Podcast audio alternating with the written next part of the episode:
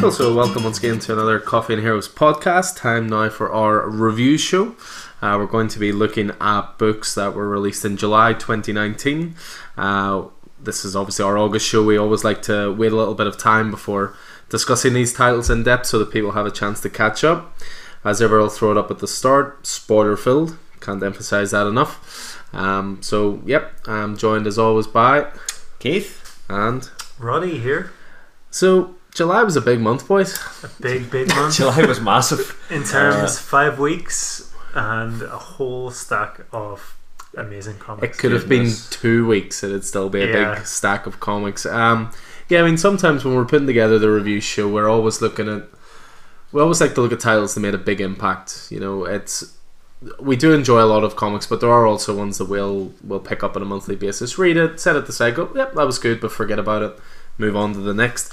But this July felt like a really special month, and it felt like a month of there was something for everyone. Whether you were an indie fan, a, a fan of DC, a fan of Marvel, um, I have to say, for the store, this has been one of the busiest months since we opened. Um, been a really, really good, really good month for that as well. Why do you um, think that is? Just the, Just the everything? the quality of the titles. Simple as that. Um, I mean, the first one we're going to talk about, I'll just throw it up front straight away. The first one we're going to talk about is Hickman's return with the X Men. Um, the reason I want to talk about it just quickly before we delve into the titles themselves.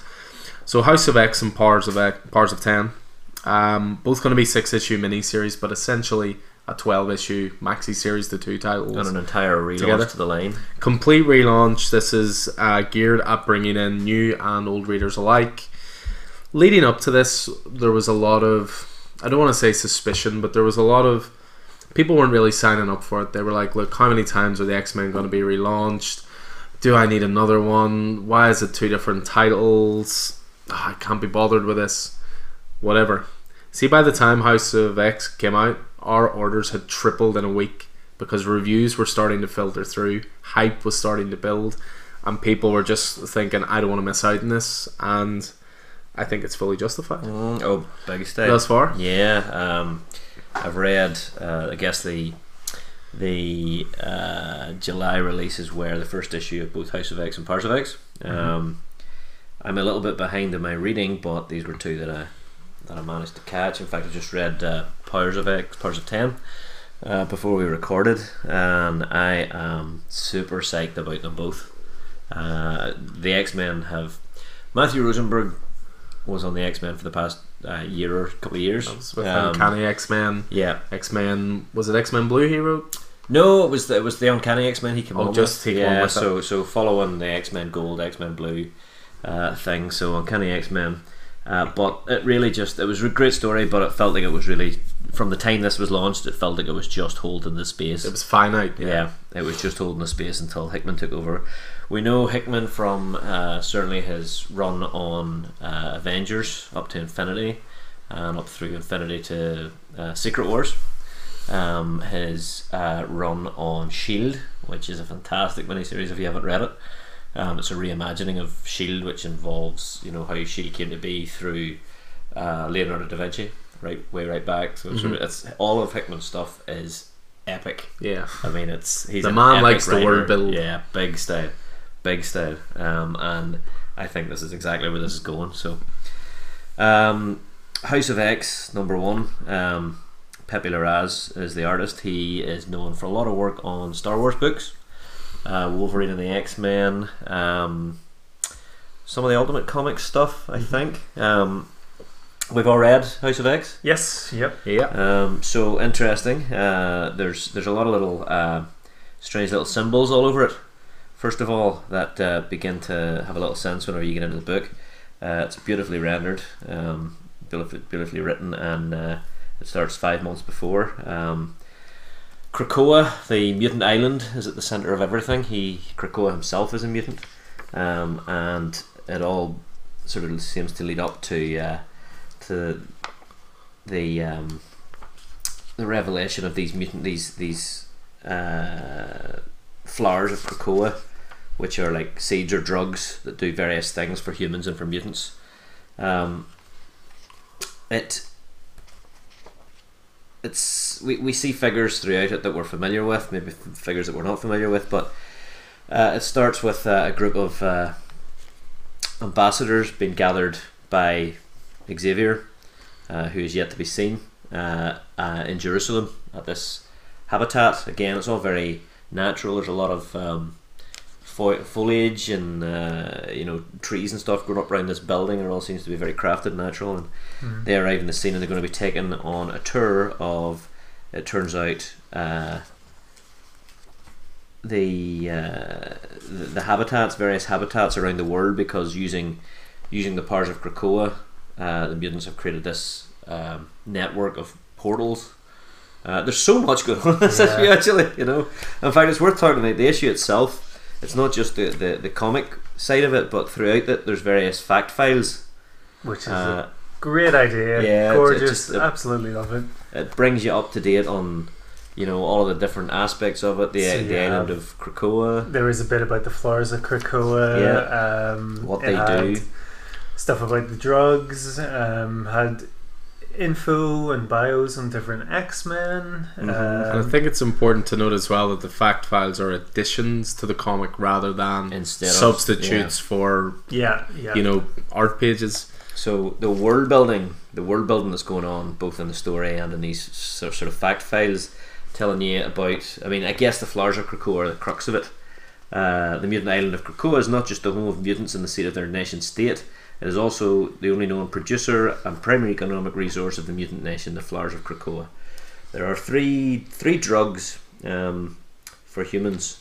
Human drug L, a delivery mechanism, um, is a is a pill. This flower produces a drug that extends the lifespan of humans for five years. That's valuable. Who doesn't want an extra five years? Human drug A. This flower produces an adaptive universal antibiotic, a super drug for humans. Okay, so Who doesn't want that? you live Yeah. longer and you're not as sick. Human drug M. This flower produces a drug that cures diseases of the mind in humans. So, you know, you're not sick and you're, you're, you're any mental illness can be cured. Uh, for mutants, gateways. This flower through grows a gateway, a pathway from where one where one is planted to its twin gateway on Krakoa. So mutants can now get all around the world.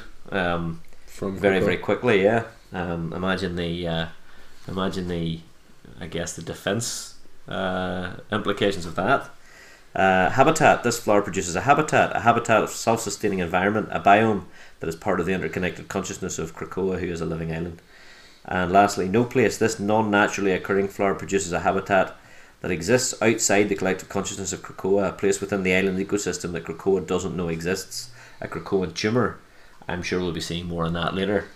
Yeah, yeah, I mean, even there, just to detail it, it's the one of them that is all in black Yeah. as opposed to in red. So I guess we're seeing these these ambassadors. Stop me whenever you guys are fed up, because there's so much going on here. Uh, we're seeing these ambassadors being uh, being welcomed into the the Jerusalem habitat, which is another habitat corrected to the nation state of Krakoa. Um, they meet uh, the Stepford Cuckoos and Magneto now uh, dressed in white and silver, and clearly not in the service necessarily of Xavier, but uh, obviously on the same side as Xavier as an ambassador for Yeah. Krakoa. Uh, meanwhile, uh, we're we're introduced to the Graymalkin habitat, which is in Westchester, New York. To me, that says that is the original X school. Mhm. That's the X school we're used to. It's interesting as Magneto's introduced as well. Like you don't always think of him as a humble character, but he says, "I admit I'm a poor substitute for Xavier." so you're just seeing stuff that Yes, is exactly. throwing you Yep. straight away. Yep. We have uh, Jean Grey dressed in her original costume, her uh, original Marvel costume, uh, es- escorting young mutants clad in the uh, in the classic blue and yellow um, X Men costume. new X Men stuff, isn't it? I guess. Uh, through a Krakoan um, portal, all the while explaining how these portals work and world building. Uh, you know, just walk through and then we'll be on the island, and we've got uh, Douglock on the island. Um, and he seems to be interfacing with, uh, he's creating interfaces with Krakoa so that the mutants can use Krakoa, you know, uh, can direct the portals and all sorts of stuff. So, uh, Douglock's there, and I think that's um, Sage. So we're seeing mutants that we recognise. Krakoa seems to be like a mutant Eden. Um, Wolverine only appears very, very briefly with a big smile on his face, surrounded by kids. um, so it's actually great to see a, a an X book that, for a change, isn't dependent on Wolverine. Yeah. Because for years, all of the X books have depended on Wolverine. I guess Yeah. since the movies, you know. Um, Xavier's there. Where Um, we, we meet him. yeah, we finally meet him, and he's got this large cerebro-like helmet on his head with a like, you know, so it's kind of very stylized. Uh, he's Well, there- communicating. There with that very quick scene just at the very very start. Oh yeah, Um, that's a just before uh, we jumped in, but there is uh, two pages that are very sinister, very creepy, and not what you would associate with Xavier. no.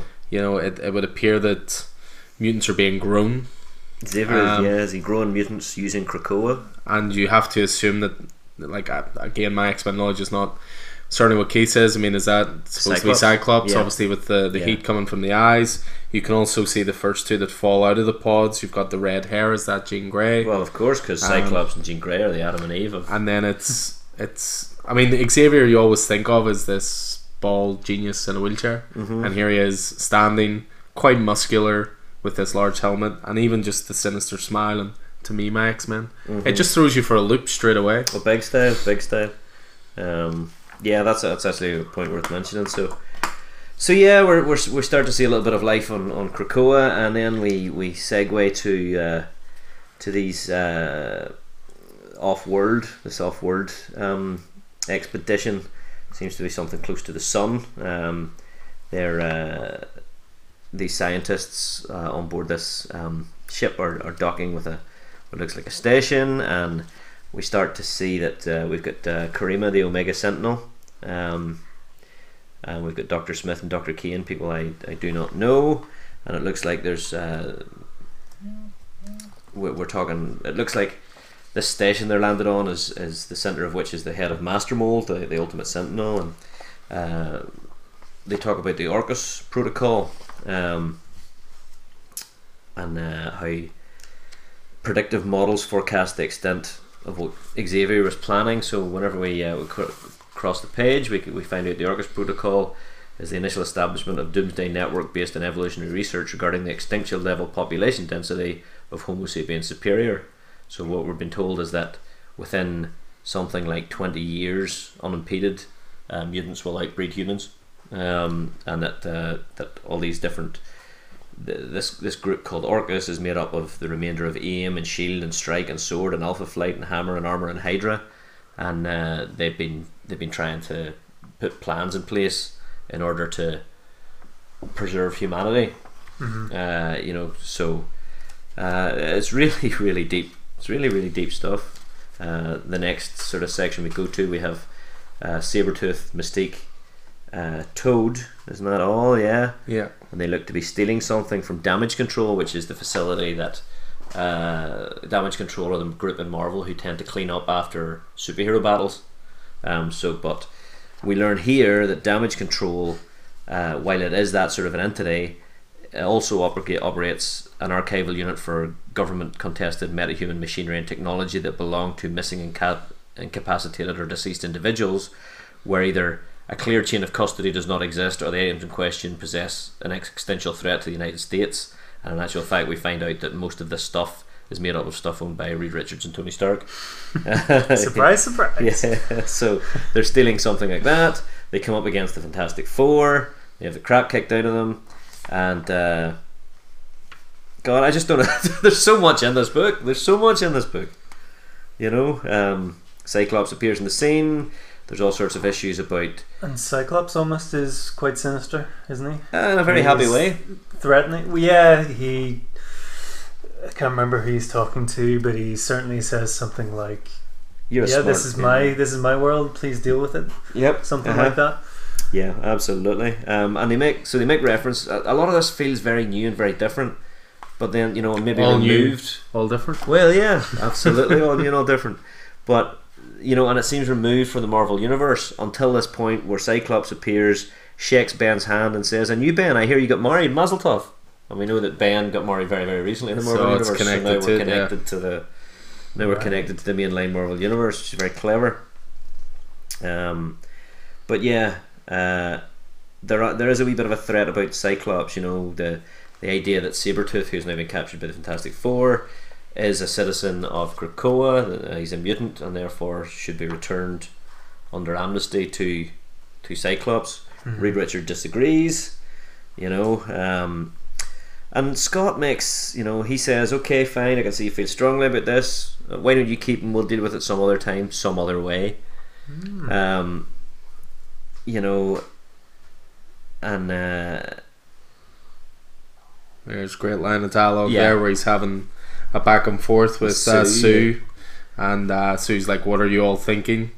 You know, all this stuff Xavier's doing, and Scott Summers, you know, pipes back with, "My family has spent our entire lives being hunted and hated. The world has told me that I was less when I knew I was more." Did you honestly think we were going to sit around forever and just take it? You know, the language is threatening without. But it's confident. It's Yeah. confident, and but then the threat seems to be it's not a threat, but it's he says it's really very simple, Susan. I believe in what Charles Xavier is doing. Please greet your son for me and tell him when he's ready. He has family in Krakoa waiting for him, making reference to the fact that Franklin Richards is a, kind of mutant. Um, you know, and then we talk about yeah, that's there's just there's there's too much going on here. Just to we could we could probably do a whole podcast on these two issues. And what's interesting as well, and it's something I didn't really pick up on the first time, but something Keith pointed out to me is that there's subtle clues the whole way through for this language that Yeah. Hickman's using. And I was just flicking through it there and I saw that there's uh, a part where the ambassadors are being led around and there's Yeah. a door with four symbols above it. Uh huh. And one of them says, Am I supposed to be able to read that? And they're told, Of course not, it says nothing, it's gibberish. but you can clearly see the four symbols, which makes me think if you work back through the book, You will. you will be able yeah. to figure that out. Because I was looking at it as four letters, I thought maybe it was just exit. But um, Yeah, so it's that's the that's the that's the Krakoan language. That's Yeah. Krakoan. Um, So I'm actually looking forward to going back through this and writing out an alphabet yeah, and, and, that's exactly what you can do. trying to deconstruct Uh, it again, showing the lengths that you know Hickman goes to. Yeah, I mean you can the you can tell that at the very very start you can see what House of X is in this symbol, and therefore you can translate And you a can lot see of letters. one- yeah. But see- it's the end. It's quite chilling. Um, it's the end. It's quite chilling. Where uh, where uh, the ambassadors have finished their tour, and um, you know that effectively Magneto asks one of the cuckoos to deconstruct what's going on. Reveals the ambassadors are members of various defense places, or not who they're supposed supposed to be, and one of the ambassadors says, "So you you summoned us here to Jerusalem to what? Threaten us?" And Magneto's looking out across uh, Jerusalem says, A promise is not a threat, Ambassador, and I summoned you to this place for wholly superficial reasons. You see, I know how you humans love your symbolism, almost as much as you love your religion, and I wanted you. I needed you to understand. He looks back over his shoulder and says, You have new gods now. it's very, very good stuff. So that's uh, that's House of X, uh, number one. Any thoughts on that, Roddy? too too many to digest. I, I only read House of X. I Uh-huh. did not go for Powers of X, uh, just because I read it before. Um, wasn't really thinking about X Men. Mm-hmm. Just have no scary to think about it almost to try and get into it. Yeah. What what a first issue. What a, Unbelievable, yeah. Not just the world like the world building obviously is fantastic but it's there's little interactions between the characters there's a lot of the back matter which i absolutely adore stuff like that. Yeah. the sort of reinvention of all the classic characters i love. Still not sure about the professor x freaky helmet thing going on but sure we'll see. Um, but definitely something i would consider picking up. Um, the only negative i found was the all your back matter mixed in with comic pages and then with adverts was a bit annoying but Right. that's okay. i mean that's par for the course like yeah, but yeah, yeah. I see what at you least there wasn't a stickers ad in there No, that's true. Uh, what is what did, what did you reckon on? Yeah, I was I was blown away by it to be honest. Um, I'm a little I'm a little lacking in my knowledge of X Men when it comes to comics. A lot of my knowledge comes from the X Men cartoon, from the movies, um, from events here and there that I've read, things like House of M, things like that, Avengers versus X Men. But when this was coming along, as I say, we didn't have loads of pre-orders for it, but I was excited, and I, lo- I love Hickman. He writes a really great indie series called East of West, which I'm a big fan of. Um, but the first issue of House of X, I was blown away. I, uh, given the sheer volume of ideas, the sheer amount of characters, Yeah. for it to read as straightforward as it did was a bit of a miracle. I thought. Um, so yeah, I thought it was off to a great start. I will admit, with Powers of Ten, I struggled a little bit more with it, but I've since sort of chatted to Keith about it, and now I want to go back and read it again with sort of a clearer head. Mm. I think I just misinterpreted something at the very start of Powers of Ten that sort of Yeah. informed the rest of the issue. Um, Yeah, I, can would say. see, Yeah. So House of X, Powers of Ten. Ye- Well, I, yeah, I think, think. so. Yeah, so there's a reading order at the back. This this is where it, it is interesting that they chose to release it like this because I think it would have been just as easy to just call it you know House of X and do twelve issues. But at the back you have the reading order, and it will be the order they're released. So it goes House of X, Powers of Ten, House of X, Powers of Ten, Powers of Ten, House of X, House of X, Powers of Ten, House of, you know it's Yeah, um yeah, yeah. it, it's almost it's a maybe it's a weird thing to say but it feels like a very grown-up comic book like there's loads to decipher you need to pay attention you know you need to read them in this order it's um I agree, and it, it's a it's and it's exactly what you said. It's a it's a lovely mixture of the familiar and the absolutely alien. You know what I mean? That's what I found. I, I found I was I was uh, familiar with the characters, though still don't know what's going on with Professor X. Don't know what's going on with the, the these mutants. Can't understand why Jean Grey is wearing her classic Marvel girl costume. Why Cyclops is wearing his uh, Avengers versus X Men costume, his pre-death costume. Why Magneto's in white. You know, uh, so I don't know where who who these mutants are, what the connection is to the last run, if any. Probably doesn't need to be because obviously Hickman is st- trying to st- start with a clean slate here. Um, yeah, it was just there's enough in there that I was like, oh, I recognize this, and, and but then wee moments like that, that moment where Cyclops congratulates Ben on his marriage, you're going, okay, so this is Yeah. the Marvel universe, Part of the main yeah, continuity. exactly. So yeah, um, and with Powers of X or Powers of Ten rather, well, issue one is subtitled "The Last Dream of Professor X." Um, uh, and I think issue one of uh, issue one of House of X was the house that Xavier the built. house Xavier built yeah So it seems more like a.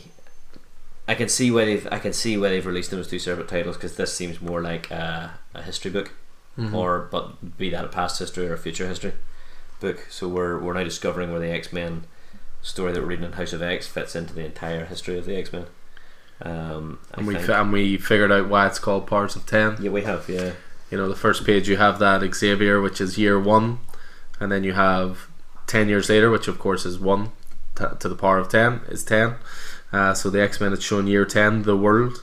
Then multiply that by 10 again you get year 100 it's subtitled the war. Yep. and then you multiply that 100 by 10 again you get year 1000 which is ascension. Yeah. X to the power of zero X to the power of one X to the power of two and X to the power of three. yeah Cool. So this is really interesting. Um, so we've got these four time periods: x to the power of zero, which is year one, which is the dream, uh, and that appears to be the past. Um, so, so ten years in the past to what's happening in House of X, Mm. right?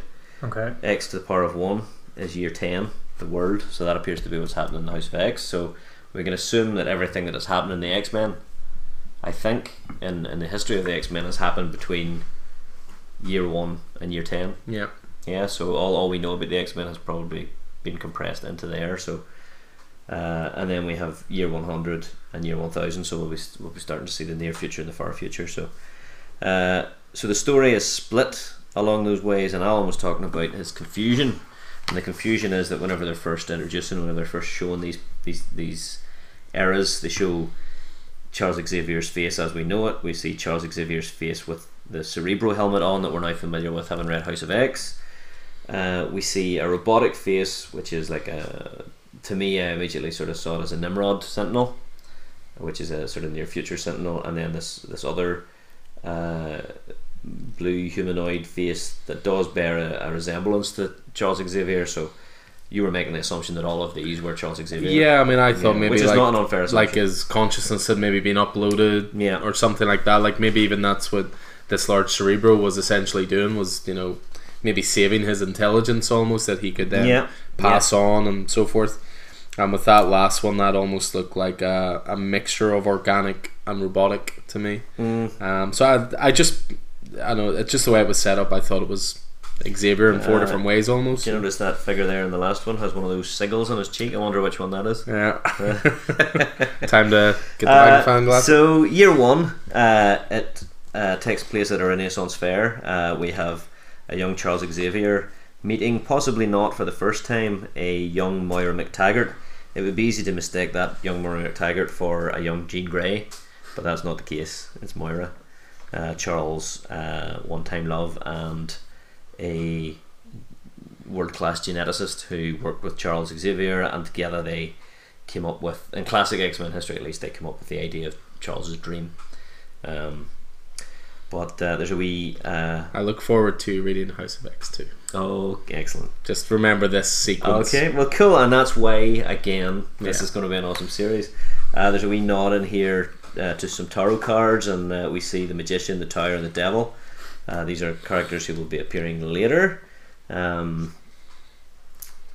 uh, yeah, so pretty cool stuff there. Uh, we then pitch up into year 10, which takes place, uh, dovetails directly into House of X. We, we talked about earlier Sabretooth, Mystique, and Toad trying to steal this pen drive, this zip drive from. Uh, oh god, zip drive, that's a very old thing. Thumb drive from, uh, from Damage Control. Whenever Cyclops, the Fantastic Four chase them, Cyclops appears. So this, we never see what happens to Mystique and Toad whenever they disappear through the portal. This is what happened. They Right. disappeared through the portal. Mystique gives the pen drive to Magneto. There's a there's a conversation um, between Magneto at the House of M and uh, Charles at the House of X. Um, there's a conversation about uh, owing about what what Mystique feels she's owed for doing the job, the fact that helping her fellow mutants should that not be enough. Charles talking about we're building a better mutant world Mystique, and everyone who lives in it owes something. Uh, it's a wee bit sinister. We segue then to uh, x to the power of one. No, x to the power of two. No, where are we? Well, this is the year 100. So yeah, x two. Yeah, it is X2, but it does say X1, Yeah, the X Men year we, 100. we misprint there. But so we're in the Northern Territories. or is it a misprint? I, I think it is. I think it is. So it's year 100. Uh, we have uh, Omega Sentinels, and uh, all the, you can tell by the coloration they're a kind of Sentinels, uh, tracking down these mutants and uh, sort of systematically killing them off. A mutant appears who bears a striking resemblance to Illyana Rasputin and her soul sword, but she also has Colossus's um, steel skin a variety of other bits and pieces. Uh, there's another mutant hiding in the background here who seems to bear a striking resemblance to Nightcrawler, but his skin is red. Uh, the the Rasputin character is trying to, to rescue another mutant who is eventually captured. Um, and then we again go into the back matter here. Um, we talk about Sinister Line, the mutant breeding program. Um, how under the expert hand of chief mutant geneticist Mr. Sinister, uh, you know, mutants were bred uh, through a number of generations. First generations of sinister mutants were uniformly designed to be divergent copies from a singular DNA source, in other words, more or less clones. Uh, the second and third generations were referred to as chimeras. Chimeras are those that have mixed genes. So, um, the second chimera generation produced mutants that had DNA composed of two separate X genes, resulting in mutants with a predictable combination of power sets. Third chimera generation produced mutants with an amalgamated DNA featuring up to five genes. Um, talks about failure rates and this third generation, uh, how they were universally successful against the man machine supremacy. So that's the first mention of that. Um, so yeah, we're starting to see a wee bit of world building, and we see, yeah, it's uh, it, it talks about the fourth generation of sinister mutants suffered a systematic a systemic failure. The entire batch of these omega-based chimera mutants were produced with a corrupted hive mind that was only discovered to be defective after they destroyed 40% of the remaining mutant population and caused the fall of Krakoa itself. So this is in the future of what's happening in House of X. Yeah, so it's all tying together. Um, so it's really exciting stuff. Uh, we talk about the, the betrayal and outliers and uh, and this sort of stuff. So, um, we're introduced to Nimrod the Lesser uh, at the uh, at the Tower of Nimrod, um, and what looks to be uh, the Omega Sentinel from House of X. Um, if you get back here, uh, we talked about these um, people that were in the Or- in Orchis, the Orcus Collective, who were traveling to the sun Mm-hmm. and docking. And there's a, an Omega Sentinel here, Karima, who bears a striking resemblance to this individual here Yeah. in uh, Powers of X, but 100 years in the future. Um, so, yeah, there's a lot going on here. There's an awful lot. Interesting as well. This all relates to the tarot cards Yeah, as well because you've got the Tower, which is the Tower of Nimrod. Then you've got the Magician, Magician and the Devil. which is Rasputin, and uh, yeah. So yeah, we, we there's there's talk of hounds, uh, which sort of dates back to the Extinction Agenda and the original X Men. Uh, hounds were, were mutants who were designed to hunt other mutants. Um, we see Krakoa is still a place. We see uh, the No Place hub. Uh, if I recall correctly, uh, one of the one of the uh, one of the flowers of Krakoa for mutants created a thing called No Place. Right. So if you go back to House of X, Alan, No Place, and then you go to Powers of X, you can The see No the, the end of this No Place hub, Yeah. which is what do they say? A Krakoa, a Krakoa tumor, a part, an area that Krakoa in Krakoa that Krakoa can't detect itself. Um, and we're in it just what looks like an elderly team of X Men.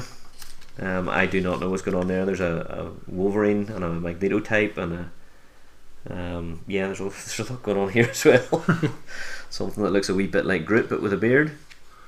Um, Yeah, he's some sort of Groot Swamp Thing hybrid. yeah, which could what- in itself be uh, be a be a version of Krakoa. So and a Magneto in a green outfit, and then your man whose name I can't remember standing there in the background.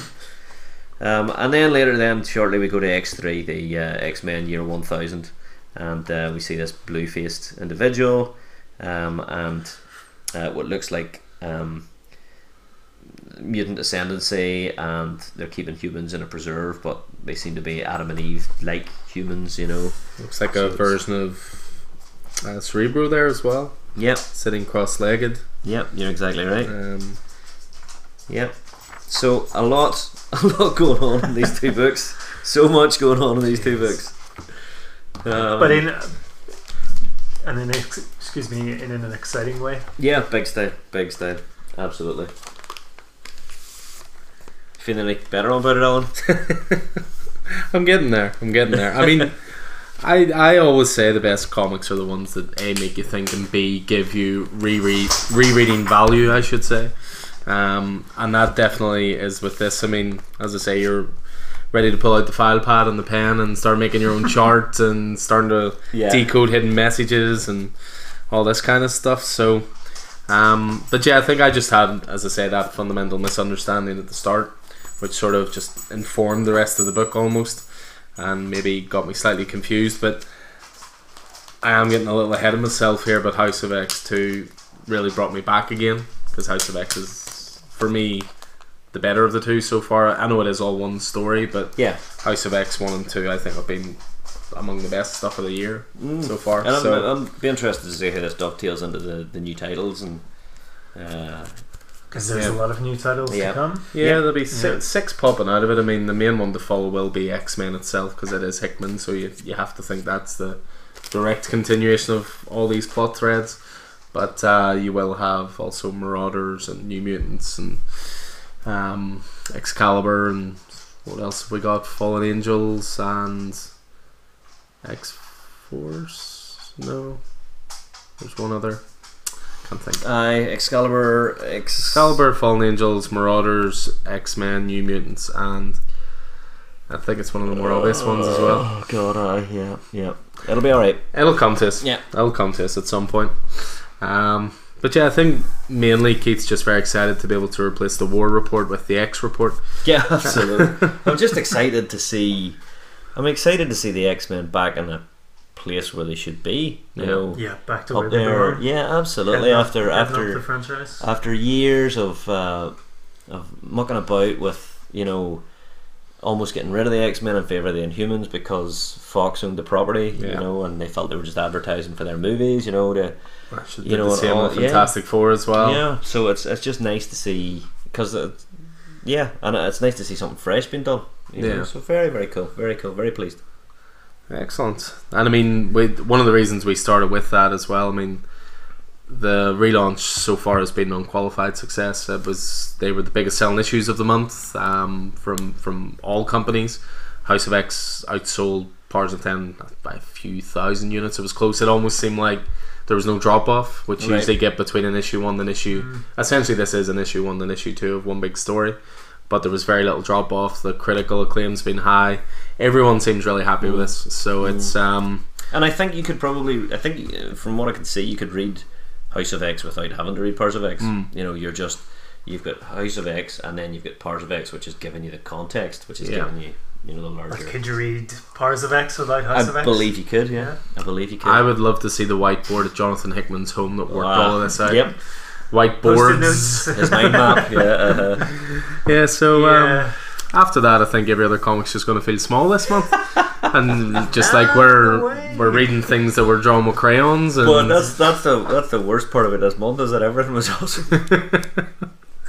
so uh, yeah, we'll we'll nip away then from what we call the X report and uh, move over to what I've tentatively labelled the Bat Corner. I feel, you, I feel you Um, missed, as Roddy said earlier, you missed a, a bat cave metaphor there.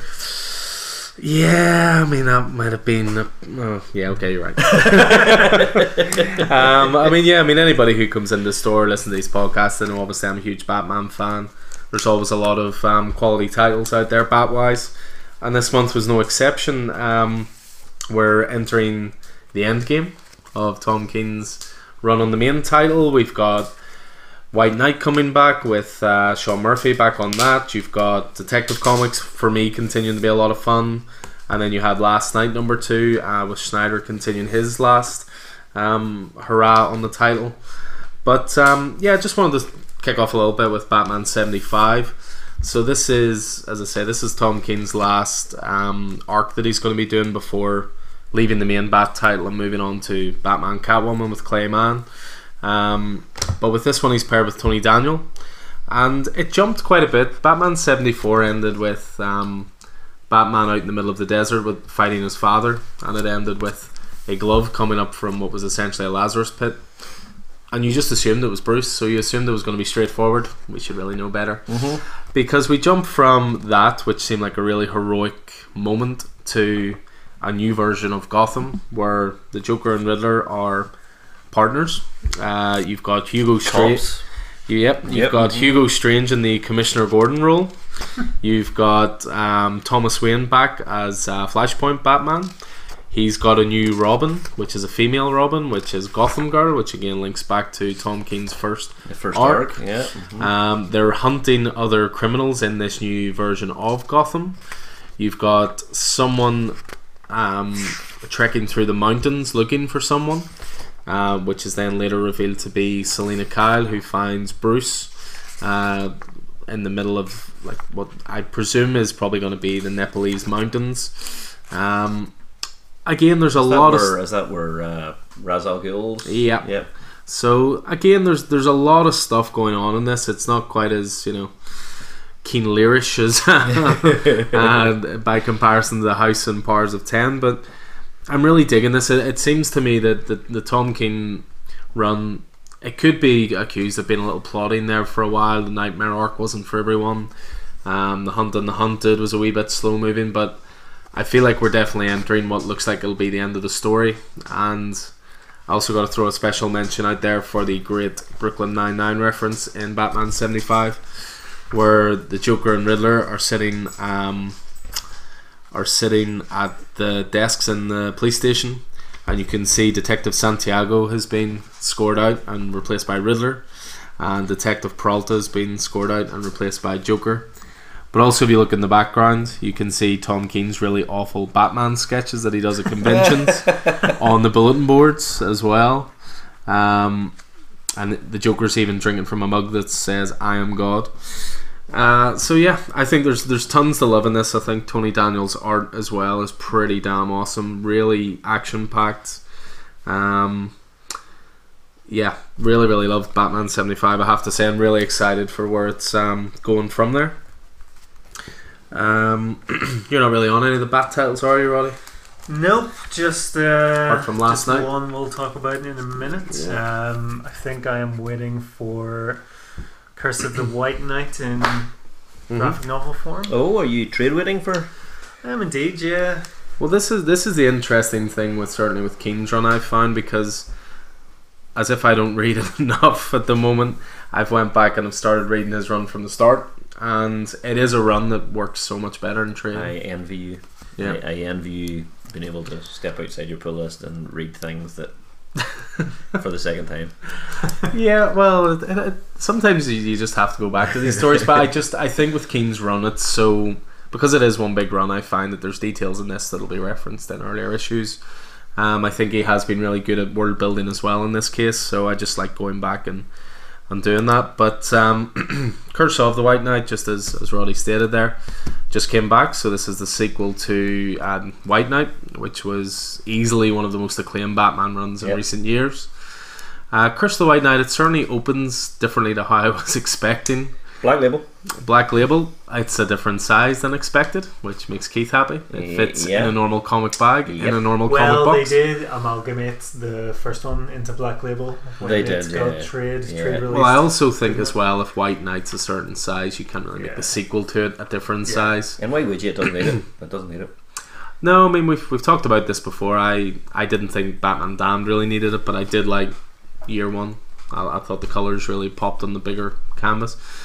But yeah, Curse of the White Knight. It starts off. What is it in the 1600s? Uh, 1685 in uh, Arkham Manor, and we have uh, we have um, let me see, what do you call him? Uh, Arkham, uh, Lord Arkham uh, versus Lord Wayne. Lord Arkham bears a striking resemblance in some parts to the Joker, Mhm. actually, uh, laughing maniacally. Is it Um, Amadeus Arkham? Is it? uh, I don't know. I'm not sure. Amadeus Arkham's the founder of Arkham Asylum, so this would be even pre that. Free him? Yeah. Mm.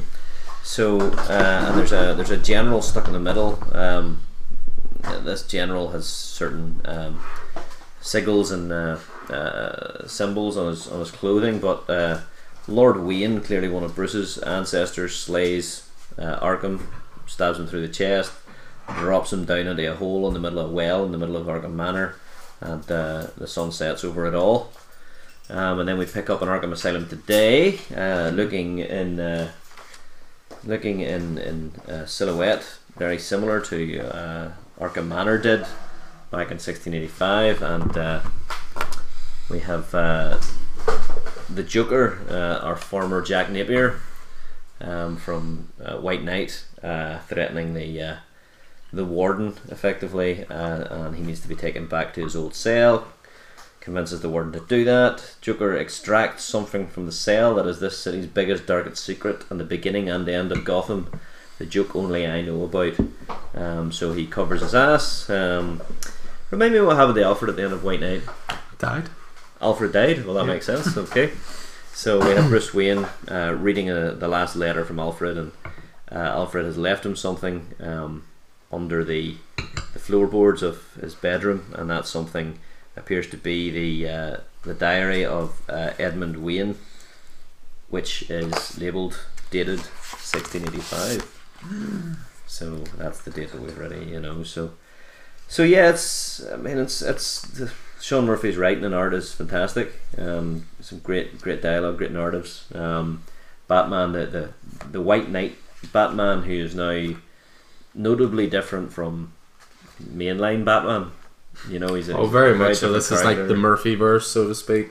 You know, he's got a collar on his cape, and you know, a wee bit, a wee bit Sherlock Holmes-ish uh, in some ways. But yeah, he's definitely. A, he references the Batman Devastation Fund and uh, the good that, that Napier did. So they find themselves under Arkham uh, and tra- tracking the Joker down, and uh, they find a buried body, um, and so forth. So, uh, meanwhile, Joker has escaped and is up to mischief. Well, what I've enjoyed about the first issue is that it's um, both the main characters, so to speak, are doubting themselves. Uh, with Batman, he he's not that naive not to think that when Joker was Jack Napier that he didn't do good for Yeah, the city. At yeah. one point, I think he even says like he achieved more in six months than I have in twenty years. But at the same time, the Joker's doubting himself because everyone's looking at him as being soft because it was like, remember when you were a good guy and remember Oh yeah, yeah. and Joker. he's like, I'm gonna tear down everything Napier ever did. yeah, And but he doesn't see himself as Napier. Yeah. He sees himself as a totally different individual. so it almost makes him a bit two faceish as well. Um, Um, But yeah, it eventually it comes around to uh, we've got this uh, this individual, uh, John Paul John Paul Valley. Jean Paul Valley, who uh, is a, a vet. Uh, he seems to be uh, does he have cancer from exposure to uh, Agent Orange or something, and uh, he seems to be haunted by religious visions. That all sounds fairly fairly familiar. Um, he's a he's a caretaker at a local church, and Joker comes to him and reveals the the great secret that he had is this sword which he presents to John Paul Valley, uh, which appears to be a flaming sword, and sets him on the mission to destroy the man whose family has cursed Gotham, Bruce Wayne. Yeah. Uh, there's a lot of similarity between um, some of the symbology surrounding uh, John Paul Valley and the symbol the symbology on the uh, the clothing of the general hmm at the very very start in 1685. So, um, so yeah, it's uh, pretty cool stuff. Looks like a worthy successor. Yeah, I mean that's that's essentially what I've told everybody who's who's been interested in the title. It's a case of if you liked White Knight, you'll love this. If you didn't like White Knight, this won't change your mind. It's If you didn't like White Knight, what's wrong with you? yeah. Well, you know, believe it or not, there are one or two people out there who weren't fans, but Oh. um, but yeah, that's it. I mean, it's Murphy has very much got his his style set in stone, whether it's his art style or his writing style, and I like that he reimagines these classic characters in, in different ways. I mean, John Paul Valley famously took over the mantle of the Bat when Bruce Wayne had his back broken in Nightfall. Yep. So this is a very different take on him. He's almost like a broken old man in this. Yes, and then uh-huh. it's going to be given new purpose. Yeah. So um, I'm really looking forward to seeing where that goes. It'll be an eight issue one again. Um, I love the continuation of the the whole idea of the GCPD and uh, Mhm. the fact that uh, Nightwing and, and Batgirl are members of that. yeah, You know, with uh, with uh, the various versions of the the Batmobiles and and all of that. You know, Bruce Bruce briefly considers revealing his identity to to Gotham. yeah. Um, Well, so, Gordon yeah, knows his identity in this yeah, um, yeah. in this continuity as well. So yeah. Um, yeah, really digging that. As I say, it's it's something as Keith says that exists outside the main continuity. So even if you're just interested in a Batman title, it's it's definitely a good one to good one to hit. Um, just want to throw out a quick bit of love for Detective Comics 1008. Um, simply because it's a bit of a throwback issue. It's a very much a one shot, one and done. You know, here we are talking about Tom King's 85 issue arc. We're Uh-huh. talking about the 8 issue miniseries. But sometimes you just need a really fun one and done. And the crux of the story was just that the Joker had taken over a fairground. Uh, he threatened to blow people up unless Batman came and joined him. Uh, really straightforward story. It's Peter J. Tomasi writing, Doug Mahnke on art. But uh, I just thought this was a hell of a lot of fun. Um, there's parts in it where Batman turns up to the fair and they like go around and dodge him cars and they you know go on rides together and Joker's like trying to say about how much fun this is and they go in the tunnel of love which like there's a lot of references to classic Joker Batman stories tunnel of love of course Dark Knight Returns um, there's stuff at the very end regarding um, it's a throwback almost to Chinatown where people would always say the final line oh forget it Jake it's Chinatown Oh yeah. but at the end of this, it's um, where is it? It's Bolland Park, I think it is, because it's a little um, yeah, drag the river. Maybe there's a body, and Gordon's like, forget it, Batman. It's Bolland Park, of course. Brian Bolland, the uh, artist on Killing Joke. hmm Interesting enough, this is an issue that uh, led Keith to drop Detective Comics. Yeah, it, it, it's true, and it's not necessarily because there was anything wrong with it. Um, I was really into Detective Comics back whenever it was all about the Bat family, Mhm. you know, and Tim Drake and, uh, and Batwoman and Clayface and all that good stuff.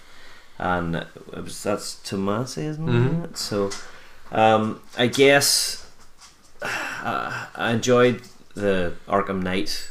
Yeah, I was gonna Art. say what happened to him. I enjoyed the Arkham Knight. Her. Her.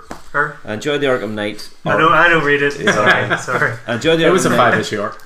I enjoyed it all right. Yeah. I jumped back on it onto Detective Comics after for that, 1000. and I enjoyed it all right. But I think against the backdrop of Tom King's Batman: Mm-hmm. City of Bane, against Sean Murphy's uh, White Knight, uh, Snyder and Capullo's Batman: Last Knight on Earth, it just didn't feel. Yeah, it was essential. too whimsical. It, Yeah. it doesn't. Yeah, it doesn't feel like essential Batman to me. It feels it's too much of a.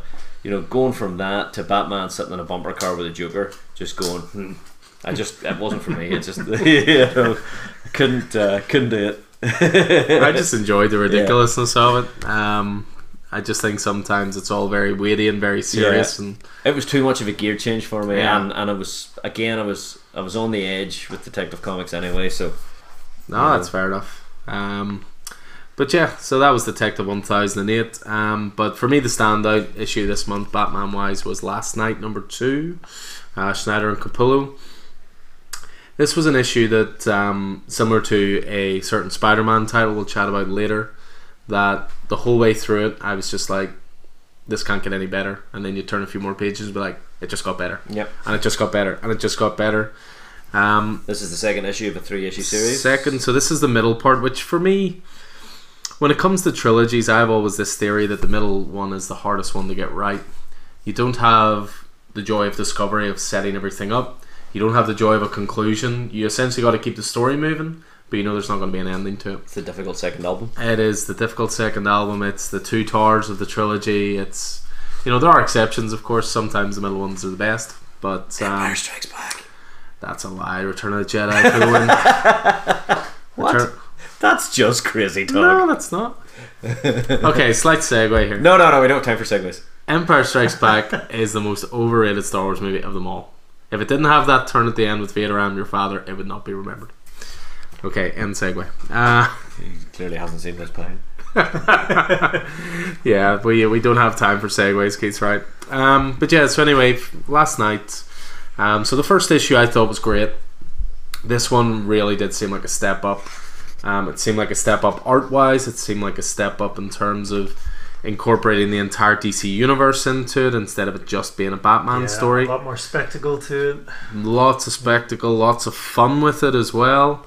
You know, That that was quite chilling actually. The Speed Force storm. yeah, Uh, this this Speed Force storm that uh, you know it'll edge you to dust or down to baby cells. Um, but whenever the Speed Force storm appears, uh, you can see a mix of uh, all the different Barry flashes. Allen and Bart and Jay Garrick, you know, and probably Wally West in there somewhere as if they've been caught up in the Speed Force and they're screaming for Bruce's help, help us, Bruce, Yeah. for the love of God, please. You know, it's just really, really chilling, really chilling. It's really chilling, yet it has one of the best jokes the whole way through it because the Speed Force Storm kills a horse that Batman has christened Robin. Well, Batman has said he'd make this damn horse Robin before he'd make Joker's head in the jar Robin. and then the horse gets killed, and Joker goes, "Ah, look at that! Another perfectly good Robin dead." Um, so, sorry, sorry, it's just so sad as Robin's going to be a damn hard act to follow. so um, yeah, so you have that sort of chilling Speed Force stuff. Um, you then get uh, a little bit of a throwback with some stuff with Unknown Soldiers, with Animal Man. Haunted Um, tanks. I'm not sure the haunted tank stuff uh, in terms of DC. I have to admit, but you've just got all this great war imagery. Batman trying to get past it. Um, you've got this great Swamp Thing imagery here as well. It's all related to the red and the green. Yeah, um, and then you get this uh, great stuff with Alfred. So Alfred at this point, obviously, he's much older. He was revealed in the last issue to be a lot older than initially he thought, and he's going down to uh, Wayne Enterprises to turn everything off. And he's cornered by uh, Scarecrow and Bane. Or, or sort of some remnant of Scarecrow. He's Yeah. had most of his body removed. Yeah, he's got all these long syringes for fingers, robotic arms. It's a skull That for a head. Design is Yeah, I mean the design is on the front cover, and it's just wonderful. So it is. And Bane doesn't seem to be much more than a body. No, it just literally seems to be a vessel just to carry him and to take the, Yeah. the fire, almost to speak.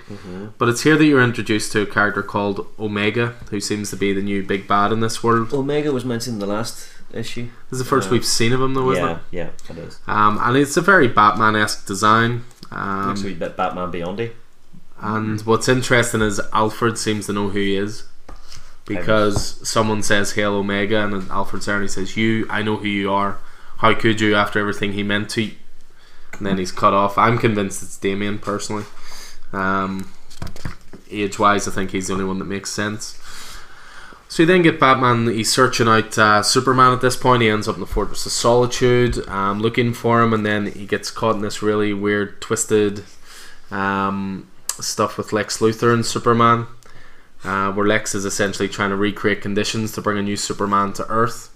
But also admits that he was responsible for the world becoming what it is. now. Yeah, you had this really interesting part in the middle where Lex tells Batman about what happened in the past, and they'd set up this um, scenario in the world where everybody was telepathically linked, and Lex invited Superman to have a debate on TV where they would extol the virtues of good and evil, and based on people's um, opinions of it, like they would, their minds would be read, and then whoever they thought was wrong would be taken out. And even Lex was impressed with Superman in this, but one reason or another, Superman's the one that ends up dead, and Lex has a, a lot of guilt there, so he's obviously trying to, to make up for that. So you get all that good stuff in the middle. You get this great stuff with uh, Diana um, and these guys going through the uh, the River of the Dead. Um, they're almost in a form of limbo. And there's this great art page which you just know Capullo must have had so much fun with. Um, this was the other thing I looked. Fun in inverted commas. No, I think so. I like, uh, given the opportunity to just draw pretty much every member of the DC universe. There's not a Robin among them. I was looking for Damian the first Yeah. time I, I read it. You see, like you there's can see Mister Miracle in the background there. Um, There's no Dick Grayson. There's no Tim Drake. There's no well, yet, yet. Jason. Um, so yeah, you continue all through this. They end up making their way into Gotham because they want to have this showdown with Omega, but uh, Bruce and Diana end up getting caught by the Court of Owls, which again is a, a great nod to early Snyder Capullo stuff.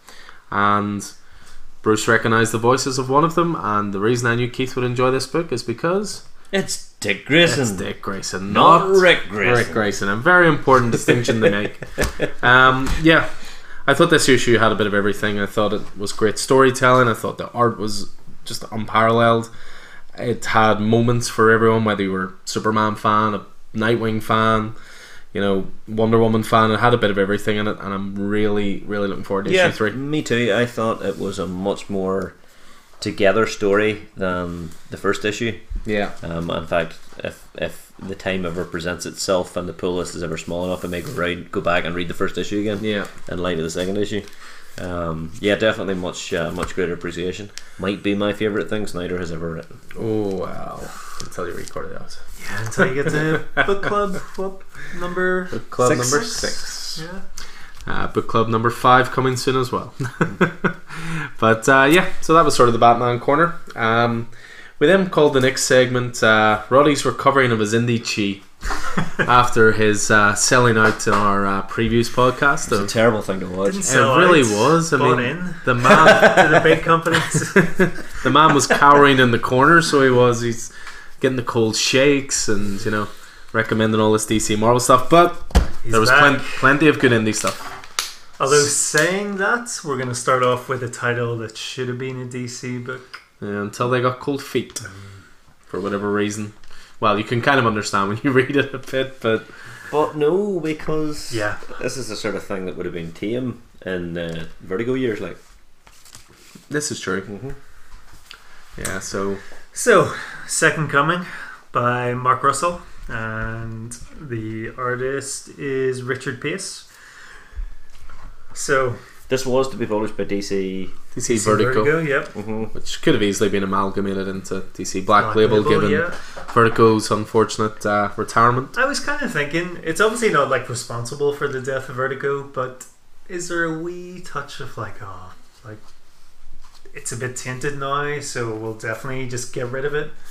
I assume they were thinking of getting rid of Vertigo Yeah. at this point, but they were just like, okay, I think maybe this pushed it over the controversy, edge. yeah. Yeah. Possibly. But there's no like, there's nothing to get that all that stuff out of the way. There was protests about it, which is the stupidest thing I've ever heard. Um, if you read the book, it's actually quite charming, uh, whimsical. Hates religion, obviously, which Well, it just points out some of the hypocrisy of Yeah. religion, and it's and You know. it's freaking hilarious. and it's very fun. So yeah, it starts off roughly two thousand years ago. In the beginning, God was lonely, so God created some human beings to keep him company. His friends, his he named his new friends Adam and Eve, and then you see, just like just from the very start, you know what you're going to get: a big cloud figure. Uh, oh, God appears in the clouds. With a very angry face he's saying, like, "Do not be "Do not be afraid." afraid." and it's just it's that sort of tongue in cheek uh, sort of humor that carries on throughout it. It takes a very sort of Well, it takes a turn straight away on page two because they're introduced to uh, the tree and told not to eat the forbidden fruit. And many of the forbidden fruits on the tree are in the shape of cock and balls. yep. Just uh, and uh, and of course they eat it, and uh, it, and then they're like, "How could we have known until after eating it that it was forbidden and all this stuff?" Um, damn it, Eve, don't lawyer ball me. Um, but yes, this uh, this version of God very much benevolent, a very angry man, and then Well, it sort of starts out that he kicks Adam and Eve out of the Garden of Eden, but what he didn't realize is that they then populate the whole planet. yeah, So it's almost like he was bored with humans and it backfires on him. And then of course we're introduced to his son, who's sort of uh, shall we say a layabout. More of a dude. Yeah. so eventually we go through. There's a little bit more backstory, bit of religion. Jesus comes to earth. Doesn't end very well, as we all know. Yeah, it's interesting. You see God watching him, and it's like, wait, what is that? He's uh, watching um, Jesus get crucified, and he's like, cheese and fucking crackers. Yeah, it's utterly, utterly mental. And then we get to pre- present day. it's almost like religion for dummies. That, Yeah. That's the feeling I get from the first sort Well, of. there's a total change in art style from something a wee bit more. Yes, you're getting Yeah. the Ten Commandments style of kind of like Yeah, yeah. grand biblical art Uh-huh. to something of a more modern kind of thing. We're introduced to Sun Sunstar, is it? Yeah, Yep. Superman. Who's Superman, Hyperion? Uh, what do you call the guy from The Boys? Mm-hmm. Um, Homelander. Homelander. Mm-hmm. Jeez, I just started watching that two Yeah, days ago. He's a, he's a bit of everything. um, so he basically God decides to look down on this universe, and he's like, "Oh hey, this guy, this guy's pretty cool. You know, he's maybe what all the humans are looking up to." So, uh, as we all know, there's a second coming, coming soon, and God decides, do you know what? I'll send my layabout son down to live with this guy Yeah, and see if he can learn something. Is Yep. that what happens? Pretty much. Um, all the while, Hope, Homelander, uh, Sunstar. Sunstar is going through sort of a couple couple of problems with uh, trying to have a baby with his wife or girlfriend that I can't remember the name of. And then another amazing scene. Uh, God turns up to them in their bed, just a big, massive head, and he's like, "Do not be afraid." Though I do know Yeah. that God now looks a wee bit like Kris Kristofferson. Yes, a little bit. um, but yeah, you just you gotta read this. It was just so just so funny, and it actually had quite a lot of heart, which I was quite surprised at. But it's really the humor you're coming here for. Yeah, I mean, just to show how bad these two work together, like uh, Sunstar breaks into like the smuggling ring. In fact, no, they're doing counterfeit trading cards or something like that, and uh, where they're talking about how intellectual property theft is everybody's problem. And Sunstar beats a whole pile of them up, but they end up landing in front of Jesus. And then Sunstar comes back outside and he's like, Where did they all go? Jesus is like, I healed them. because they needed healed, so they all get away.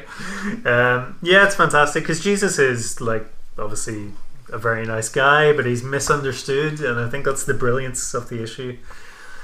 Um, so there's you know like there's a great couple of scenes with uh, Jesus talking to Sunstar, and then we flash back a bit to Jesus on the cross, where it kind of reminds me of like one of my favorite films, um, uh, The Last Temptation of Christ. Don't know if you've ever seen it uh, with Willem Dafoe as Jesus, where it presents him as sort of like a human being, which is really same here. He's like a human, thinking, feeling, not some sort of crazy deity, and that's the best representation of him. I don't know why there was protests over it. And I think Ahoy have done themselves a favour there by picking it up because it's a brilliant, brilliant first read. I think so. I mean, they ultimately got a ton of free advertising out of it. I was Yeah, I was surprised it took as long for the book to be picked up as it was, because surely other companies would have just looked at this and went, "We're a small publisher. run like an image. We'll do this for you." Yeah, Yeah, so it's um yeah, I'm same as Roddy. I just really enjoyed the first issue. I'm looking forward to uh, more of it. Just irreverent, funny, not that controversial. No. So, um, but just a really fun book. it's the same. Did you hear about that film, The Hunt or something? Was it Uh, called? because Yeah. of the uh, the shootings. yeah. Yeah, but uh, this is not let's quite as get into controversial as that. that. um, so something on- that's definitely not controversial. what are we going for next? Oh, go for it. It's We're in your going hand. For a bit of something everyone was looking forward to, Yep. Oh yes. especially Kieran, who we miss dearly on the podcast. Uh, Blade Runner, 2019. Great art journal cover. Uh, showing a new agent on the front, but also with the shadow of Rachel in the background with a cigarette. Yeah, Blade Runner was one again that uh, has proven popular in the old pull list. I think everyone has a a bit of time for uh, Blade Runner the movie, certainly, Yeah. and 2049 I thought was wonderful. And then this is a, uh, a really interesting continuation of that universe. Well, it's a continuation of the original Blade Runner universe rather Yeah. than 2049, isn't it? Mhm. Yeah, Yeah. Because it takes place in the uh, in the far future of 2019, Yep. 2019. which is when the original Blade Runner was Was set. set, Yeah. Yeah, written by Michael Green and Mike Johnson, art by Andreas Guinaldo, and then lovely colors by Marco Lesko too. Uh, so we're basically starting off. We're introduced. We get a little bit of um, Wait, exposition with basically telling you the story of the Blade Runners, and then we have Detective Anya uh, Ashina Yeah, Anna Ashina. of the LAPD, who was one of the first to qualify for the assignment. So we assume he she's a little further up the ranks than Deckard would be. Yeah. and Yeah. uh, she's a hell of a lot better at her job than Yeah. Deckard ever was. She it says there she was the best of them. Um, yeah. So it's it's gritty. Um, she is absolutely no nonsense. She seems to have a sideline uh, selling uh, organs. Yes. Uh, Per, per Benny. So, so she utilizes that as a torture device for getting information out of people as well. yeah, uh, and it's is it replicant organs Yeah. that she's yeah. Um, so yeah, she seems to do things her own way, and uh, her uh, her captain seems to be all right with that ish, you know. Um, but she gets a request from on high. Um, the uh, the police have been asked to do something for Alexander Selwyn, who is a a uh, high up CEO of something called the Canaan Corporation. Um, feeding the future. His wife and daughter have disappeared. Um, she immediately suspects some sort of foul play, um, but it turns out he's very much in love uh, with his wife and misses his daughter, um, and so forth. And Yeah. uh, let's not forget she narrated very much in that uh, noir. Oh, Noir yes, detective yeah, yeah, yeah, style. absolutely. In that Blade Runner director's cut Yeah, yeah. yeah. sort of style. Uh-huh. She eventually tracks down their uh, their speeder, their skipper, whatever they, they call these things, in, in, in 2019 Blade Runner. oh, yeah. Their car, their floaty car thing. Um, Yes, the technical name for it. But she seems to be having some sort of physical problem. Uh, she's in pain by the time she tracks down the car, and she has to uh, leave the scene. She she calls in backup, but has to leave the scene. Uh, says she'll check back in. Um, we see uh, we see a segue into we see a, a flash into the mother and daughter. They're still alive. They're running around the place, and uh, we find out that uh, Ash, uh, our main character, Anna Ashina, um, is more than she lets on. It seems that she suffered some sort of injury, and she's had some sort of cybernetic implants in order to I don't know replace a broken back or replace some very very bad injury. Um, and she uh, she's still in debt for the surgery. They can shut her down at any time, and uh, she plugs herself in uh, in order to recharge or something. Can't be a runner if you can't run. I think she says. Yeah, isn't that it? Yeah, so it seems to be a, like a back injury or something, even more. Uh, yeah, it's cool stuff. Um, and then in a in a in a shock reveal, we find out that uh, Mr. Selman's wife may or may not be a replicant. Uh, she beats the shit out of uh, some folks to protect her daughter, and then goes off with a goes off with a man and slips through the cracks. Yeah, it's very Really it's very noir, very detective-y, very uh, I think they nailed the tone. yeah, big style. Both films, Yeah, to be honest. yeah. And the art. I mean, there's lots of callbacks there to, you know, different buildings that are famous in the movies, Yeah. and it does feel like an extension of that world, which is Exactly what it should be. always the main thing you ask of anything like that. Yeah. So, um, yeah, I thought that was really successful. Um, kickoff for Blade Runner 2019. Yep, big style. Now we have one which I know that Keith rather enjoyed. Yeah, um, Jason Aaron and Dennis Hopeless Hallum Sea of Stars, issue one uh, from Image. Uh, first issue a father, a son, and a whole lot of space between them. Um, so this this kicks off uh, in space. Uh, it's so crapping boring. We've got uh, we've got a father and a son, Kadyn. Uh, this it seems to be drawn in a fairly cartoony style, um, and, and Dennis Hallum style, I guess. Um, the kid has gone with his father. His father seems to be a, a cross galaxy trucker, space trucker. Kid has gone with his father, um, and he is absolutely bored spitless of, of space. Um, As you would be. yeah, it turns out they're uh, they're ferrying stuff. They're hauling for the Korgarian Museum of Space History. It was a pretty cool cla- place. Uh, his dad's trying to educate him, trying to bond with him, with Kadyn while they they travel. Uh, Kadyn can't be ours. All he can be worried about is the fact there's no service. His games aren't available on his on his phone or comlink or whatever it is. Um, the father detects a, a new what looks like a long something huge in the long range scanners. Must be a super barge. He does the usual, comes out, you know, in, in that space trucker sort of way. Kadyn, meanwhile, has disappeared into the bulge of the ship to explore this stuff from the museum. There's lots of cool stuff. Um, he he's in a spacesuit because it's, it's pressurized down. It's, it's not pressurized down there. Uh, he discovers uh, space whale. Um, he's talking to the sorry quark shark. He's, he's talking to the corpse of this quark shark. He's lost his mum. Clearly, his dad's the only person he has left, but he's not getting on with his dad. Uh, meanwhile, upstairs, Dad realizes that it's not a, a giant space ark or whatever it was. It's some sort of massive creature that looks like a cross between a space squid and a whale thing. Don't know. It's That awesome. technical term. It's beautifully rendered, whatever it is. Um, and it more or less devours the ship, splits it in half. The father and son are on opposite ends of the ship. Uh, they get split up. Father's in the spacesuit as quick as he can, trying to find his son. I'm coming for you, son. The ship's split apart in the creature's mouth. Some big giant uh, up close shots of this creature's giant green eye and and all of this. Uh, but the ship comes apart. Fortunately, they're both in spacesuits, uh, but they are separated. Um, they are separated, and uh, something happens whenever Kadyn, flying through space, touches one of the artifacts from the museum.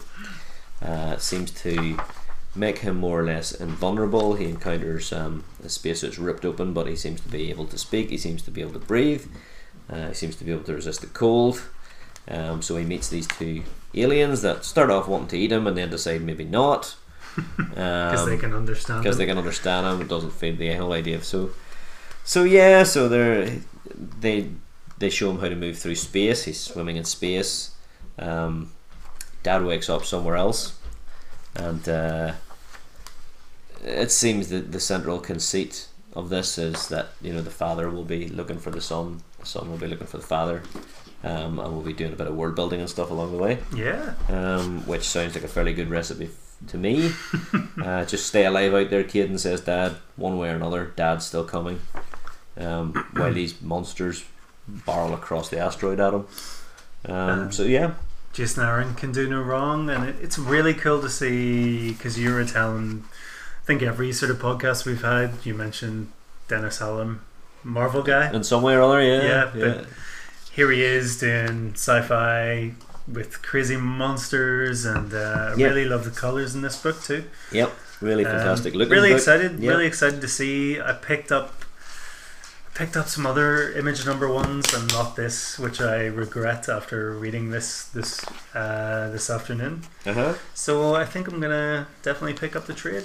Cool. Really, really enjoyed it. Um, I think this. Uh, I think I said it to you, Alan, during the week. I think this is the bit, the potential, the potential to be another saga. Yeah, Um, definitely fill that uh, void while we wait in Saga's return. Certainly, I mean, just the it just shows Aaron's skill as a writer. He achieves an awful lot in a Yeah. short space of time really here. does, yeah. You know, establishes a relationship between the father and son. The you know that he lost his mom. Establishes this world. I mean, there's little details in it that are just really cool. Um, one line that particularly stood out. It's just a wee throwaway thing, but it's part of the world building. Is when um, Kadyn is going around the ship and he starts crying. There's like a little voice inside the the spacesuit says excess liquid detected, triggering thermal dryers. Yeah, yeah, yeah. You know, just little things like that, and he sort of mumbles, you know, "Shut up," you know, that Uh-huh. kind of thing. But also, it has a reference to one of the greatest movies of all time in there, Big Trouble in Little China. oh yeah. Super Barge. This is the Pork Chop Comet instead of the Pork Chop Express. Um, so I love me a good pop culture reference or two. So yeah, a lot of fun, a lot achieved in it, and I think yeah, special shout out to Rico Renzi for the colors because it is a gorgeous looking book. It is. So it is. Um, so yeah, so that was Sea of Stars number one. Um, now we move on to one I have zero knowledge of. So So you gonna- guys you it gonna away. pick this one up? No, I mean same again. I mean I'm similar to you guys in that I will read ninety percent of number ones, but some of them slip through the cracks. This was unfortunately one of them, or fortunately one Um, of them. I don't know. No, unfortunately. no, definitely not. It's not a bad. It's Cullen Bunn, so that's always a good start. Cullen Bunn, then Kyle Strahm, co-write, um, Baldemar Rivas, and on art.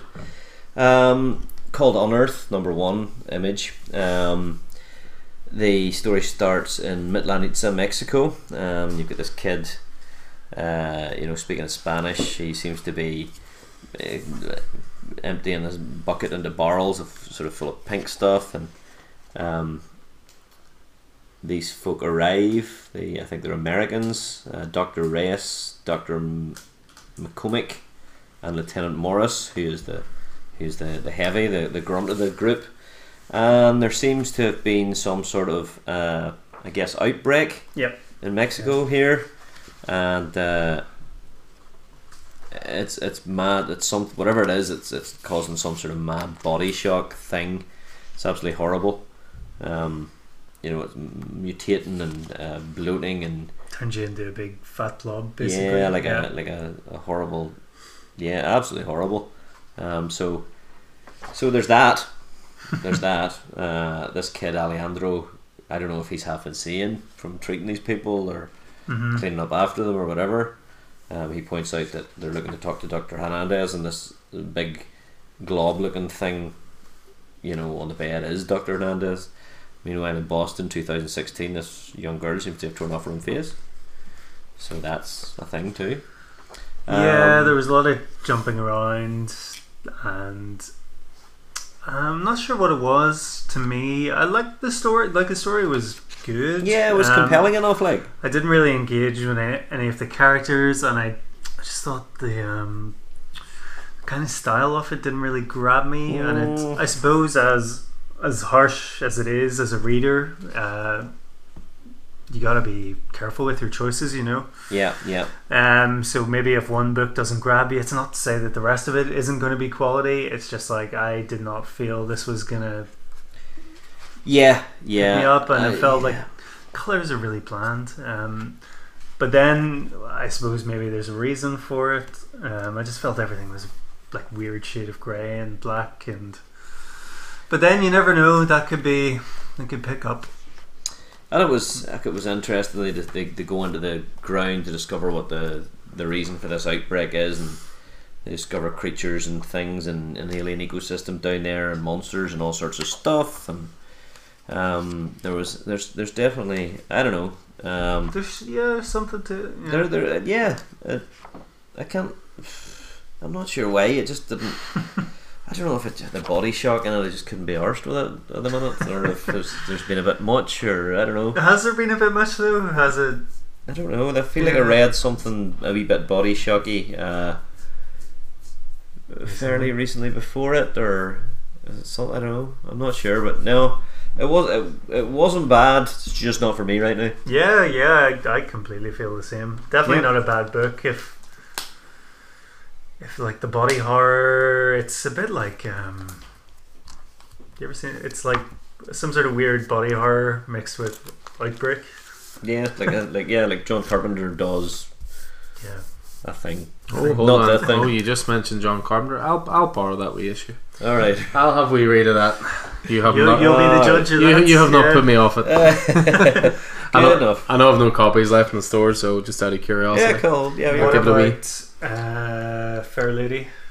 Because that was Um, another one that I kind of. Yeah, I read the first one, wasn't a big fan, and then. So Fair Lady is something that I'm a fan of, and I was a bit disappointed to see this week the writer take to Twitter to say that it's going to end at issue five. Um, Fair Lady, it's it's set up in this great little world. It's um, so you get the same blurb at the start of every issue. In the aftermath of the War of Harshland, there was no longer a need for a standing army. Former soldiers struggled to re-enter society. Some found employment, some turned to crime. Some became the first licensed investigators, the first fairmen. Jennifer Foles posed as a man to fight in the war. When she returned, a wizard hired her to oversee security at his tower. In her free time, she takes on the cases no one else cares about, as the land's only fair lady. Now, what I really dug about this as a title was that every single issue was a one and done. This this is how they advertised it. They they basically said the issues were a complete fair lady mystery. Um, I just found it really charming. It's sort of a mix of medieval and sci-fi.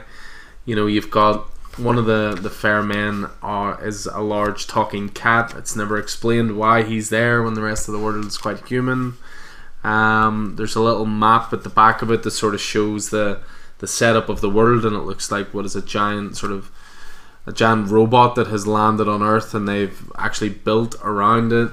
I thought it's, I think it's a charming, charming little title, and I really, really recommend it when it hits trade because, as I said, it's unfortunately going to end at five.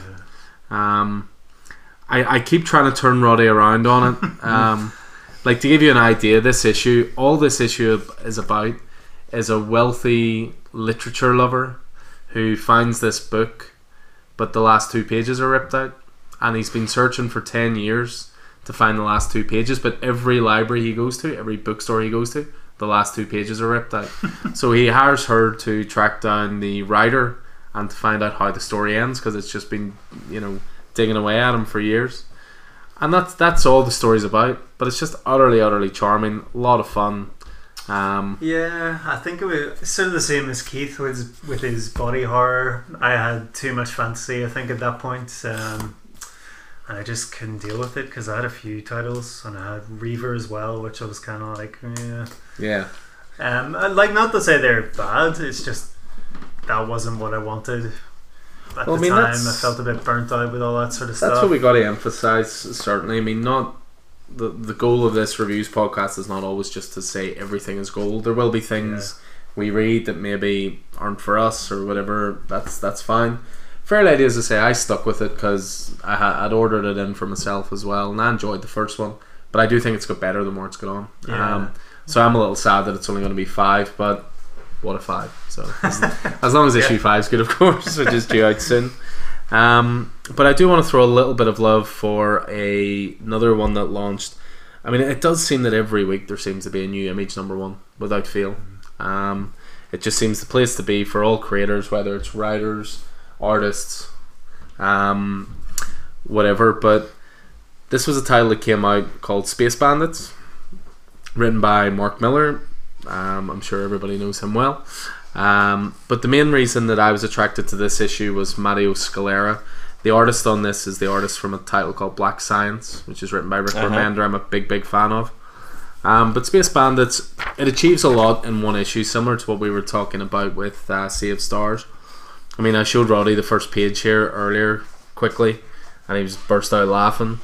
So it begins with what looks like a cruise ship going through space, but it's called the Lionel Richie, and at the front it's a it's The figurehead is a mold of Lionel Richie. And the subtitle starts with the 80s didn't reach the Midwest until the 90s. Think how long it took to get this into space. Um, so it starts off in this big massive cruise ship and it leads to um, a job being done, a robbery being done by these, you know, aforementioned space bandits. There's four men and one one woman, and they basically knock out everybody on the cruise ship and steal everything from them.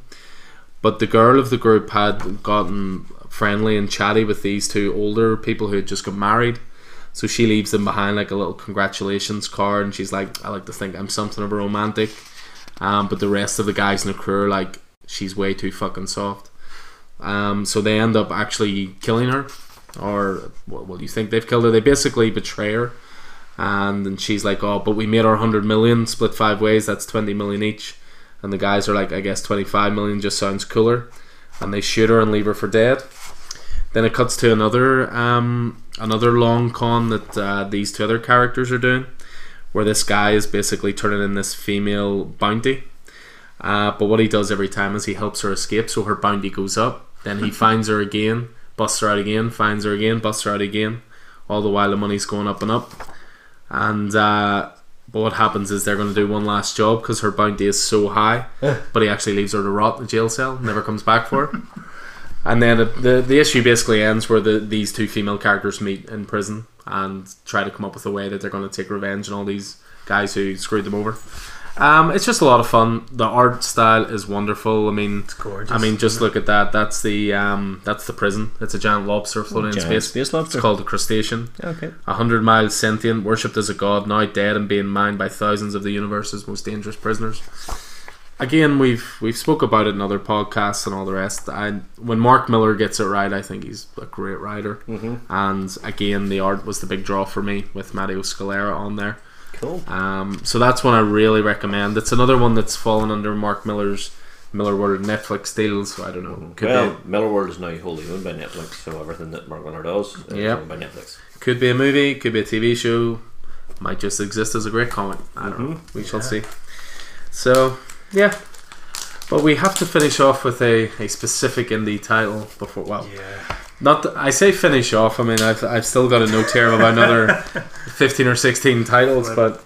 To finish off That's the our indie corner done. to finish off the Roddy's recovering of his indie chi, we have Yeah, we'll go for Red Winter by Scout Comics by Michael Gordon, Francisco Munoz, and the main man, Roland Scalnans, who did the art for a lot of some of my books. A lot of some. of I was A going lot to of say some of you're a writer, Yeah. man. You're a writer. uh, Some of a lot of your books. Yeah. Yeah, it's it's very lit. Um, yeah, so he did stories for Tales of the Fractured Mind, The Burning Memory, and Tales of Fractured Worlds too. Um, he's the colorist on this, and then Michael I've known since I, he was in school. Uh, yeah, so not, not since you were in school, just when he was just in when school. he was in school. Okay. Yeah, I didn't go to school. Uh, I'm all self-taught, baby. but yeah, uh, so he's got a potty mouth on him, old Michael, doesn't he? It was something I noticed. Yeah, it was a lot of swearing at the start, and it sort of calms down a little bit more through it.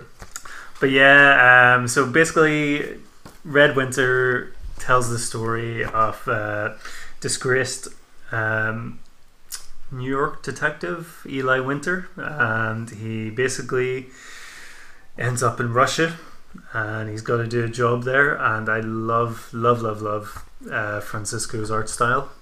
It's kind of gritty, but car- there's a cartoony vibe to it as well. Um, they really make Kapotnya, uh, which is like a sub, the most crime-ridden suburb of Moscow, feel very bleak in the middle of a harsh Russian winter. Feels gorgeous. I also love Roland's colors. That see in a different way that I thought Unearth was, I don't know, murky and lifeless. This is more. It's the same sort of colors, but I, th- I feel it's more Suitable for the story. yeah, definitely. Um, so yeah, there's a lot of. Um, don't want to get into spoilers too much because I would definitely say pick it up on the trade. But Eli, he basically gets into a lot of trouble with various different Russian gangs, and then he finds his own son embroiled with the same gangs, and basically has to get him out of trouble. And so so begins an epic crime tale. I think uh, Michael was saying it's for fans of uh, Brubaker and Sean Phillips. Oh, But- that's not bad. Not a bad thing to say, um, but if the writer's saying that, yeah, that's a big, big, big boots to fill. Um, but yeah, definitely check it out. Really, really chuffed for him to see it in print and as a living, breathing comic. So Very cool. yeah. Has a nice little cliffhanger there as well Oh yeah. With was uh, the main character's son yeah. turning up and saying Yes, he's responsible essentially for what he's investigating. So yeah, I took that as well. Um, jumped in simply on Roddy's recommendation and met Michael a couple of times. Lovely bloke. Um, so yeah, really, really enjoyed it, and I've read some of his other stuff, Transdimensional, and uh, yeah, looking forward to see where it goes because started life as Kickstarter about a year ago, so I've read the first issue twice now. so looking forward to number two. and he owns about ten issues as well. He keeps just Yeah. banning them just for Yeah, my, Michael my, my girlfriend got one too. I think I have about four. Um, so yeah, that's uh, pretty much the roundup of uh, the indie stuff. Um, just to have another theme, sort of couple of issues, just to chat about quickly. Um, we had our Bat corner, I guess we've got our Superman corner. Um, a couple of titles this month that caught the eye. Um, two are for sort of lesser utilized characters, I should, should say, in their own titles. In the Superman universe, uh, Lois Lane and Jimmy Olsen and then the third is uh, going to be Superman up in the sky. But Lois Lane seemed to really um, strike home for you, Keith. Oh, I think Lois Lane number one, which is the first of a twelve issue maxi series, as Jimmy Olsen is. Yeah, But Keith, Uh, I have a question for you. Last month, you said on the was it the previous podcast? that I was going to take issue one and No, no, no, no. Um, it was something something you said about Mary Jane. about uh, supporting characters becoming main characters and it not always been necessary. yes. Yeah. I was going to ask you, does this change your mind Uh, certainly does on this. I think I think both with Jimmy Olsen and this, probably twelve issues is probably spot on. Mhm. Um, I would also say that both Lois Lane and Jimmy Olsen, I at face value, I don't think anybody at this table had interest in. no. Yeah, Then you saw Greg Rucka was on one, and, Matt Fraction was on the other. Yeah. Suddenly, it has your attention. Uh, Lois Lane. This issue was my favorite issue by DC this year, this month. Yeah, rather. it was Um, fantastic. Yeah, it was very Really very good. good. Greg Rucka, known for one of the best books on the shelves, the minute Lazarus, the single best world building book on the shelves. Um, and future book club, no doubt. yeah, absolutely. uh, and also Old Guard.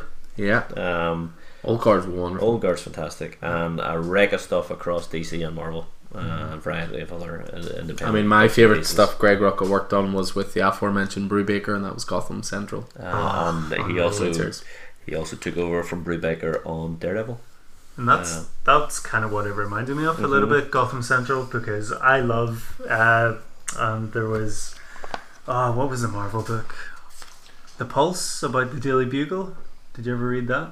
No. Yeah, I know it's, of it. It's very very good, but I l- I really like those kind of stories that put you on the ground. Mm. I think yeah, and I think this is it. This is this is a, a story of politics and intrigue and espionage set against the backdrop of the DC universe. Yeah, Um, with a character who is very close to the central character of the DC universe. Um, so, uh, but the the first thing that got me was the the dialogue is absolutely fantastic. Um, we've got uh, uh, the Drake Hotel in Chicago. We've got uh, a uh, uh, a maid cleaning up the room while Lois Lane tack tack tack tack tacks on her laptop. We've got the news on in the background. A lot going on here. So we've all around Lois. We've got a storm of things happening. You know, and she's like, "I replaced the tiles. Do you want the minibar restocked?" Doesn't doesn't respond. The minibar. Do you want the minibar restocked, Ms. Lane? And Lois is Lois is flat out in you know uh, journalist mode. She's uh, A special mention for the sticker on her laptop. this machine kills fascists. uh, we uh, a wee throwback to Woody Guthrie. Yeah. Um, but yeah, she holds up her finger one minute until she finished, and she goes tack whoosh. The machine goes off, and Lois goes always and forever. The maid goes, "I'm sorry." The minibar restocked, always and forever. You've been serving this room for months, Alejandra. We've got, we've got a thing going. Just make the bed, change the towels, restock the minibar, and don't worry about the mess. It's it's my job, Lois. So I ask anyway. Uh, especially if perhaps you're having company later. I'm happily married, of course, of course, after all. What is one kiss? Exactly, says Lois. With Superman, says Alejandra. Lois smirks. Says quite In the low. background. Says lower. More, than one, kiddo. So this obviously there's there's a thing that has happened, I guess, where Lois has been snap kissing Superman whenever she's happily married to Clark Kent. Um, so there's a there's a, a bit of a thing there. Uh, great conversation with Perry White.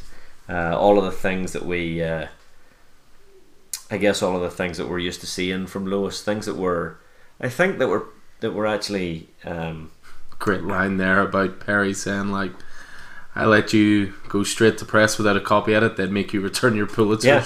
to you just turn auto correct off, Lois." Tell me, was the you see the whole thing with Lois not being able to spell? Was that something from I think Superman that's existed movie? for a long time. Was that from 1978 Superman? yeah, Or was it? I yeah. think it might have been from there. Yeah, Uh, but yeah, fantastic stuff. Uh, we've got um, we've bludgeon by the way is spelled with a U and not two U's, and collusion only has one U, Lois. so yeah, great great relationship between Perry and Lois. Um, turns a wee bit uh, sour whenever Perry tells her that uh, a fellow journalist, uh, a Russian journalist, has been has been killed. Um, Lois sort of starts going on the, the trail of that and what's happening there, and uh, you know she's meeting with she's meeting with uh, uh, contacts and, Yeah, and a, a connections. figure and, in the the dark. Uh huh. You're in the exactly. shadows in a trench coat.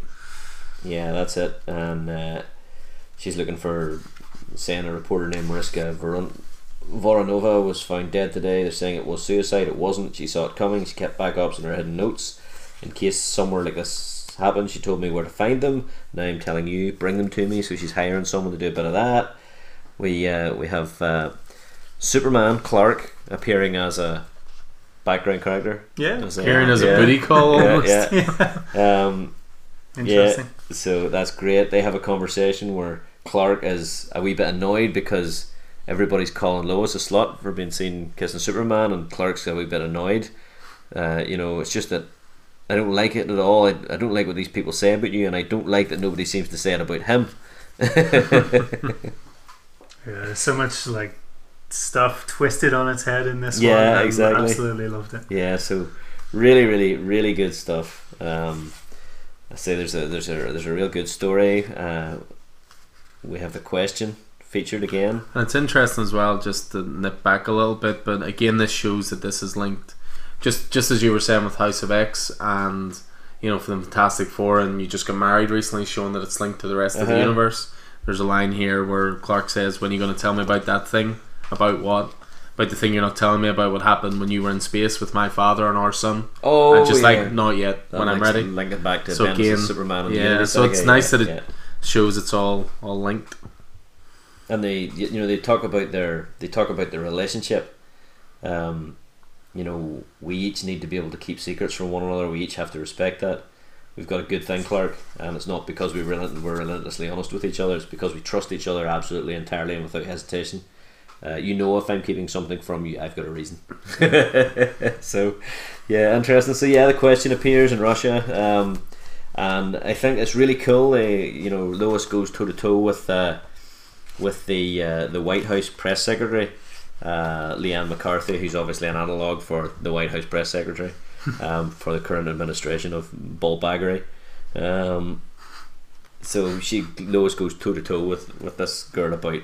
Uh, do you deny that the administration is monetizing the separation of children from their families? Does that sound familiar? you know, um, and she just it's just awesome. I'm not going to dignify that. Let's take another. Is that a denial, Miss McCarthy? Gloria, do you? We're talking about children as young as 18 months. I think you need to answer the question. Answer the question, Leanne. Answer the question. So that's awesome. Really, really good stuff. So it, it was such a good book. Uh, really good Greg Rucka. And Mike Perkins and art. Lovely, lovely art. Um, Feels very classic, doesn't yeah, it? it does. It really They're does. sort of So- classic seventies, Yeah. sort of Watergate. Watergate, yeah, uh, yeah, absolutely. That's sort so of- that was such a good book. I think twelve issues would just be nice for it. yeah. Yep, absolutely. And it's coming off, I guess, coming off the back of Event Leviathan, that sort of stuff, isn't it? Yeah. So from the more serious, grounded side of the Superman universe to the more Slightly ridiculous. ridiculous side, but no less fun. Yep. Um, Jimmy Olsen, Superman's pal, uh, another first issue of another twelve issue maxi series, didn't grab me quite the same way as Lois did. I don't know if I'm just maybe not as into comedy stuff. Yeah. Um, I don't know, but uh, but Matt Fraction, um, well known for Immortal Iron Fist and a variety of other. Well, Mor- Mortal Iron Fist would be the, the one that I would, would jump out for me, but he's a, a Hawkeye Yeah. um, all sorts of stuff.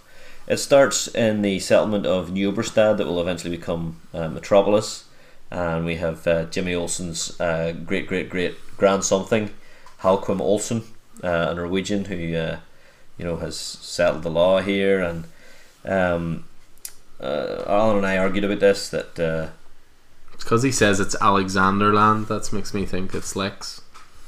This, I'm convinced that it's um,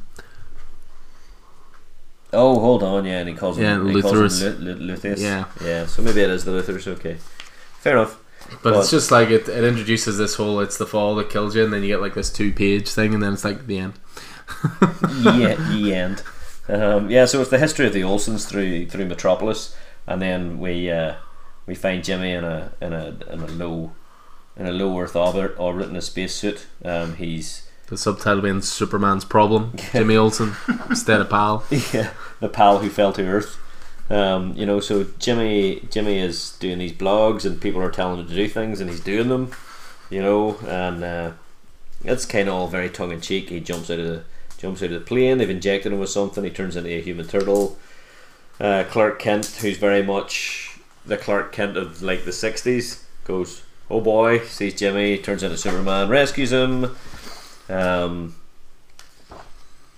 there's a whole thing. Uh, oh, the the the spirit of Metropolis, this giant statue, comes down as a result of Jimmy's Jimmy's uh, ridiculous experiment, and uh, back on Earth, Jimmy turns from his tortoise turtle form back into back into Jimmy. Uh, Jimmy Olsen's boss, Perry White, um, obviously follows on from this first adventure. It's a wee bit, it's a wee bit uh, like three or four stories in the one book. So, Yeah. or three or four chapters of the same story.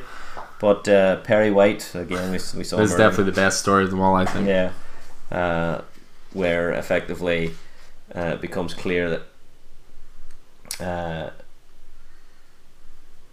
becomes clear that after the destruction of the monarch of Monopolis, um, we find out that the, the, the Daily Planet takes out an Olsen mitigation exclusion, which is an insurance premium they pay specifically because of all the stupid things that Jimmy Olsen does.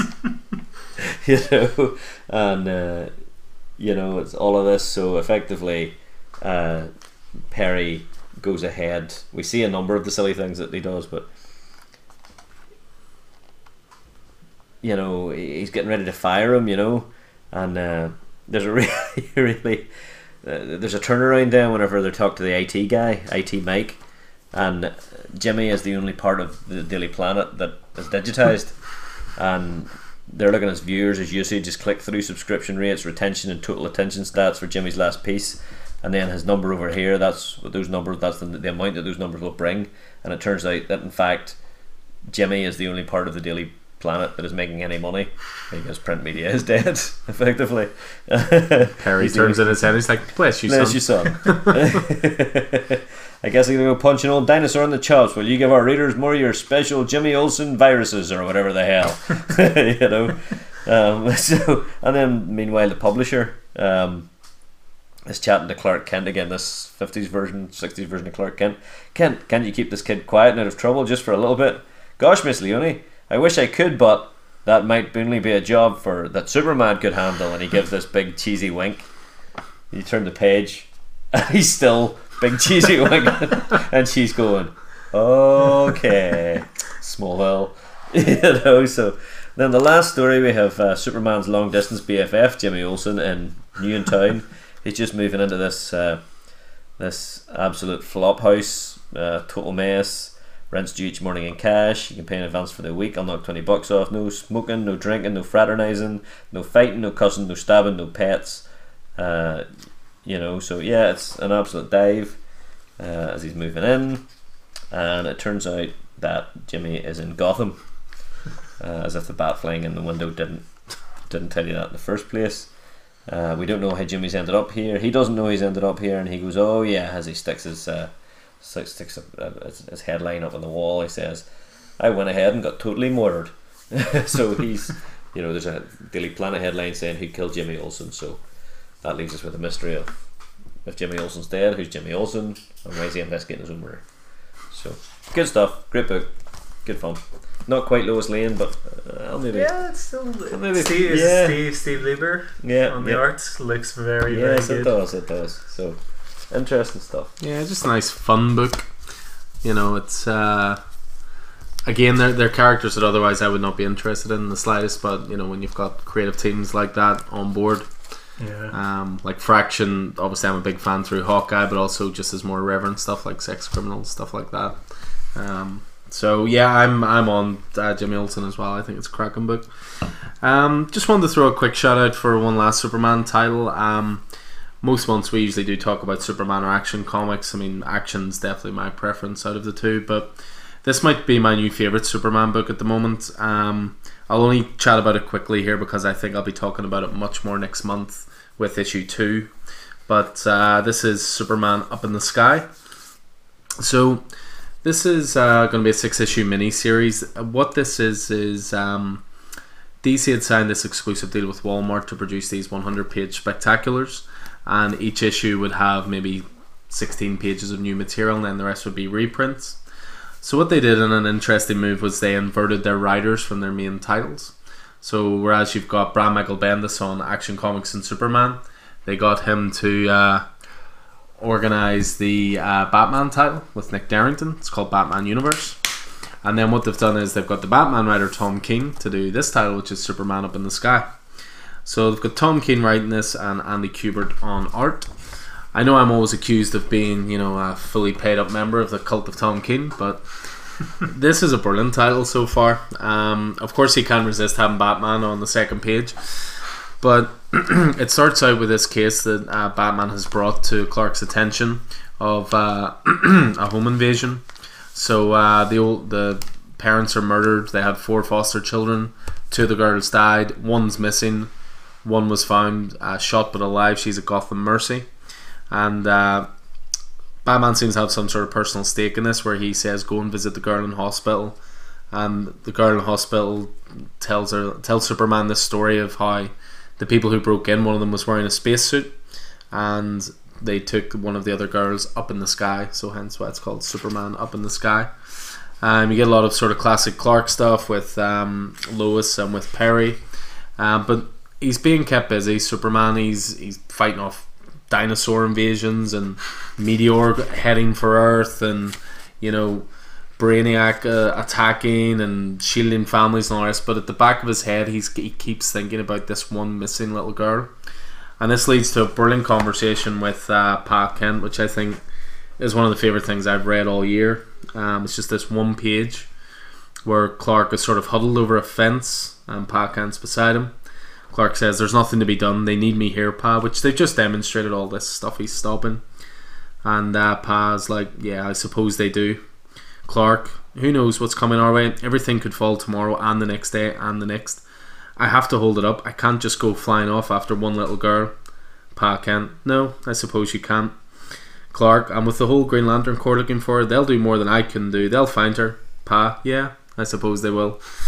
And then it turns and he becomes more engaged in the conversation, unless they don't, that is. And then, well, that little girl just won't be found. She'll be up there all alone, hurt, maybe scared, waiting and waiting, hoping. You know, little kids always got hope. That's the lesson you gave me, son. You had every problem, but you always had hope. And she'll have it too. No matter how lost she is, she'll be thinking, it's all right. Someone will save me. And then it ends up being that uh, Superman chats to Batman quickly, and the girl who was sick in hospital has actually died. Um, so now Superman is doubly determined. He's going to drop everything and go off in search of this one girl. Has this great conversation with Lois. The art the whole way through it as well is utterly beautiful. Um, and that's the crux of the story. He leaves Earth and he goes off in search of this little girl. Um, Is this is this this is one of these Walmart books, right? yeah. Yeah. So it's six issues. So what, as I was saying, with with the Walmart stuff, the first every part of it is from a Walmart special, but they've col- collated the new material into this six issues. Um, but I'll not go any further than that simply because next month the amount that Keith talked about uh, House of X, I could talk about issue two. Oh yeah. It is fucking fantastic. Um, It's the one with the boxing Uh, yeah. cover. Yeah. yeah. Um, I mean, any anyone who knows me knows I'm not the biggest Superman guy in the world. It takes Superman to be written well for me to really enjoy it. Um, and this has been brilliant. And I say that not just because it's Tom King, but just Mhm. in his class. Yep. Um, so yeah, really, really digging that. It's going to be six issues. Um, really, really recommend it. Uh, Superman up in the sky. Um, so yeah, uh, the last sort of section we have because we couldn't find any way, any way to put it together. So we had the X report, the Bat corner, Roddy's recovering of his indie chi. Uh, We'll work on that title. I the think, Superman yeah. corner. The rest is just called the best from the rest. Um, Which is just because July was such a fantastic month. it's, it's nuts. I mean, yeah, the the sheer wealth of great stuff was brilliant. Um, what do I want to start with? Uh, do you want to go with Silver Surfer Black? Yeah, I can jump into that very quickly. Mr. Um, Donny Cates, Donny Cates, and. whose and name I'm sure will appear later. And that will be another long conversation next month with Absolute Carnage number one. Oh yes. Um, yeah, just a quick shout out Silver Surfer Black. It's five issues. Uh, Donny Cates continuing to do his own little uh, corner of the Marvel Universe. He's linked together Venom, he's linked together it with Silver Surfer Black and with Guardians of the Galaxy. This issue focuses very much on a confrontation the Surfer has with Null, who is the symbiote god. Um, and it almost from uh, from Donny Cates. from Donny Cates' Venom. Run. Um, and essentially, this whole issue is just Null chasing the Silver Surfer across the cosmos. The art style is totally wacky, totally psychedelic. Um, at one point, the symbiote takes over the Surfer, um, but he's actually able to break out of there. Um, yeah, it's it, it really is no more It's than like just nothing I've ever seen before. It Yeah. looks so good. The the artwork by uh, Tradd Moore is just absolutely stunning. Um, I actually think this is one of the best books on the stands in terms of the art style. Have did it do well with pre-orders? Yep, Knowing we- people. I mean, f obviously we can only talk about ourselves and our own store, but Silver Surfer Black has a good Yeah. a good percentage of readers on it, um, and they all seem to be loving it as well. It's it's one of those ones that I often do get asked, like, when's the next issue? When's Yeah, the, when's yeah. the next issue? Yeah, because almost, I don't know if it was me, but I was like, I felt like, I think it was because I maybe it went straight to the top of my pile when I got it. So I kind of now I was like, oh yeah, Silver Surfer. yeah. so I'm kind of, I've kind of forgotten about it. So maybe it feels to me like it hasn't really been talked about enough. Well, it's interesting because not too long ago I read a great four part series, Silver Surfer Requiem, by J. Michael Straczynski, and it was all about how the surfer was dying and then he went back to his home planet. With Silver Surfer Black, I almost kind of think Donny Cates is trying to do a little bit of an homage to that mm-hmm. because as the surfer exerts himself more in these stories and sacrifices himself more, more and more of his body is turning black. Yeah. So in the first issue, his hand ended up turning black. By the end of this issue, his entire arm is black, and I wonder if it's going to end with some massive sacrifice. Hence why it's called Silver Surfer Black. So I almost do wonder if this is almost like a little bit of an homage story to. Um, Has he ever been a Venom or Carnage surfer before? Does he have the? Yeah, Carnage took over the? Silver Surfer before. Yeah, yeah. Yeah, I think I actually have that story upstairs. Yeah. It's a True Believers one that they released. That's uh, originally was an Amazing Spider-Man. Cool. But I mean, you get to the last page of it, and the surfer is confronted by Ego. Um, it just looks like a Beatles album cover or something from the 60s. it's I've just never look, seen Ego look quite so friendly. it's just it's such an incredible the living planet. Um, Silver Surfers Lonely Hearts Club band. Yeah, it's just it's not like any other book on the stand. So yeah, really, really digging it. It's Um, gorgeous. Really is a gorgeous book. I'm liking this uh, Donny Cates fella. yeah, I mean, I've I've been a fan of his for years. I mean, it was more his indie work that got me Uh, into God, him. God Country is unreal. God Country, Redneck, um, a story called Buzzkill about a superhero who had superpowers when he was drunk, um, which I understood later on had personal stakes in the story as well. But yeah, I mean, Marvel are putting a lot of trust in this guy, and he's delivering with everything Big he's doing. style, big style. Um, and again, next month, I know Keith hasn't had the chance to read it just yet, but I'll get there. I was I was pretty blown away by Absolute Carnage, and I didn't expect to be. Same, because I the only tie I have to Venom is Silver Surfer Black, so Yeah. I'm gonna have to get this Venom run at some point and pick it up. But I knew nothing about Absolute Carnage, and But as soon as you read it, you were like, that was it. Yeah, I want to go oh, back and read some more. Yeah, Yeah, um, because they sort of gave you all you needed to know at the start. I think. yeah. You got the Stephanie Hans cover of this? Oh, absolutely. Of course you did. Um, The benefits of owning a comic store sometimes. Uh, the Stephanie Hans variant cover for the next title. Sue Storm Richards is not a force to be trifled with. Cosmic Rays gifted her with the power to make herself unseen at will and project invisible force fields around herself and make those and fight and those she fights to protect. She's a devoted wife, a fearless mother, and a fierce member of the Fantastic Four. She is the Invisible Woman in Mark Waid's The Invisible Woman. The longest title of all time.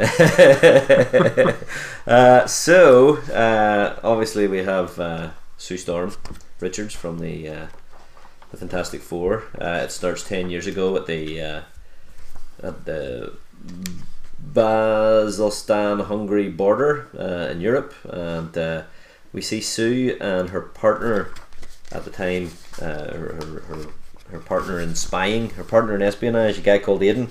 Um, you know, trying to smuggle some folks over the over the border.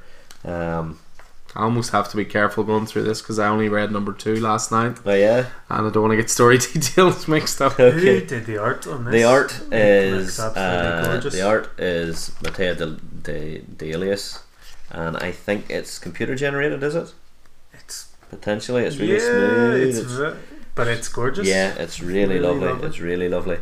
Um, so yeah, we see Sue uh, making really uh, interesting use of her powers. Um, you know, turning guns invisible in order that they, you know people have trouble shooting them and, and all sorts of stuff. Uh, we see a relationship between her and Aiden. Uh, nice save, Square Jaw. She says, "Don't mention it, Stormy." I will. Great save. So cocky. You know, so these two have clearly uh, have a have a working relationship, Yeah. friendly working relationship. Good rapport. Um, yeah, great rapport. Uh, they are under the auspices of Nick Fury, but uh, it's a long time since we've seen the original Nick Fury. Uh, so it's great to see him in here. Um, and we pick up in New York City. Uh, you know, as Sue sheds her uh, her spy gear, and uh, under it she has her Fantastic Four uniform and says, you know, Aidan saying, uh, "Any chance I can catch some personal time?" And she says, "Sorry, Square Jaw, but I'm engaged, and even if I'm even if it weren't, I'm pretty busy." She floats off an invisible disc saying, "I have a day job." We all know what her day job is. Her Fantastic Four uniform picks up today. Um, we see, you know, Sue introducing herself. She says she's a kaleidoscope. She's an adventurer, a mother, a wife, a big sister, a friend. Uh, you know, she's one of the Fantastic Four. She spent years touring the wonders of the multiverse. Um, you know, uh, but you know, she's witnessed sights, galaxies birthing, galaxies dying. You know, spectacles of cosmic splendor. But the most beautiful thing in it is this, and she's just having a really quiet, perfect cup of coffee, decent haircut, sitting reading a book. Um, you know, she's using her powers uh, quirkily and she's summoned summoned to uh, Langley, Virginia, where uh, yeah, she seems she's she's about to be to be put to work by um, by Shield. Um, it seems that her former buddy Aiden Squarejaw uh, has been uh, has been captured. Isn't that right? yeah.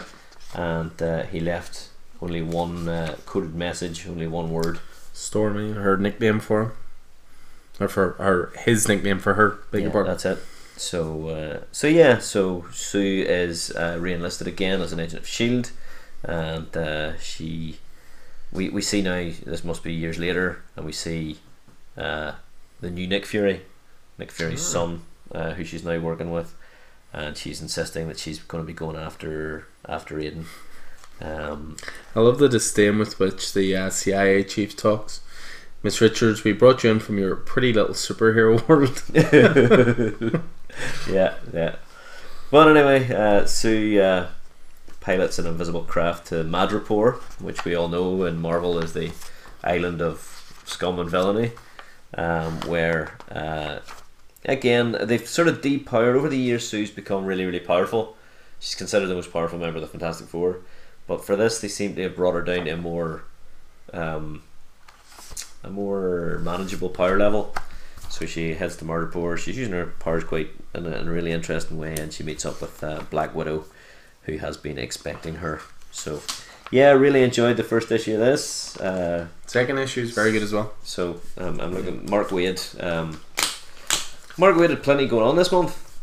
Um, do you want me just to get straight into his other book? Aye, go for it. Um, Mark Waid's other book being The history of the Marvel Universe. a pretty big one. Yeah. um, so, uh, Mark Waid, Javier Rodriguez with uh, Alvaro Lopez. Um, it's the first of. Sorry, Invisible Woman is how many issues? I think it's going to be five, Five. And uh, History of the Marvel Universe. six. Six. So, first issue of this was fantastic. It took the Marvel Universe from. Uh, it's. It is exactly what it says in the tin. It's. It starts off with Galactus and Franklin Richards, the last remaining, uh, the last remaining sentient creatures at the end of time, Mhm. and uh, it's been so long that Franklin can't remember history, can't remember what's happened to him, what he's been through, and so asks Galactus to retell him effectively.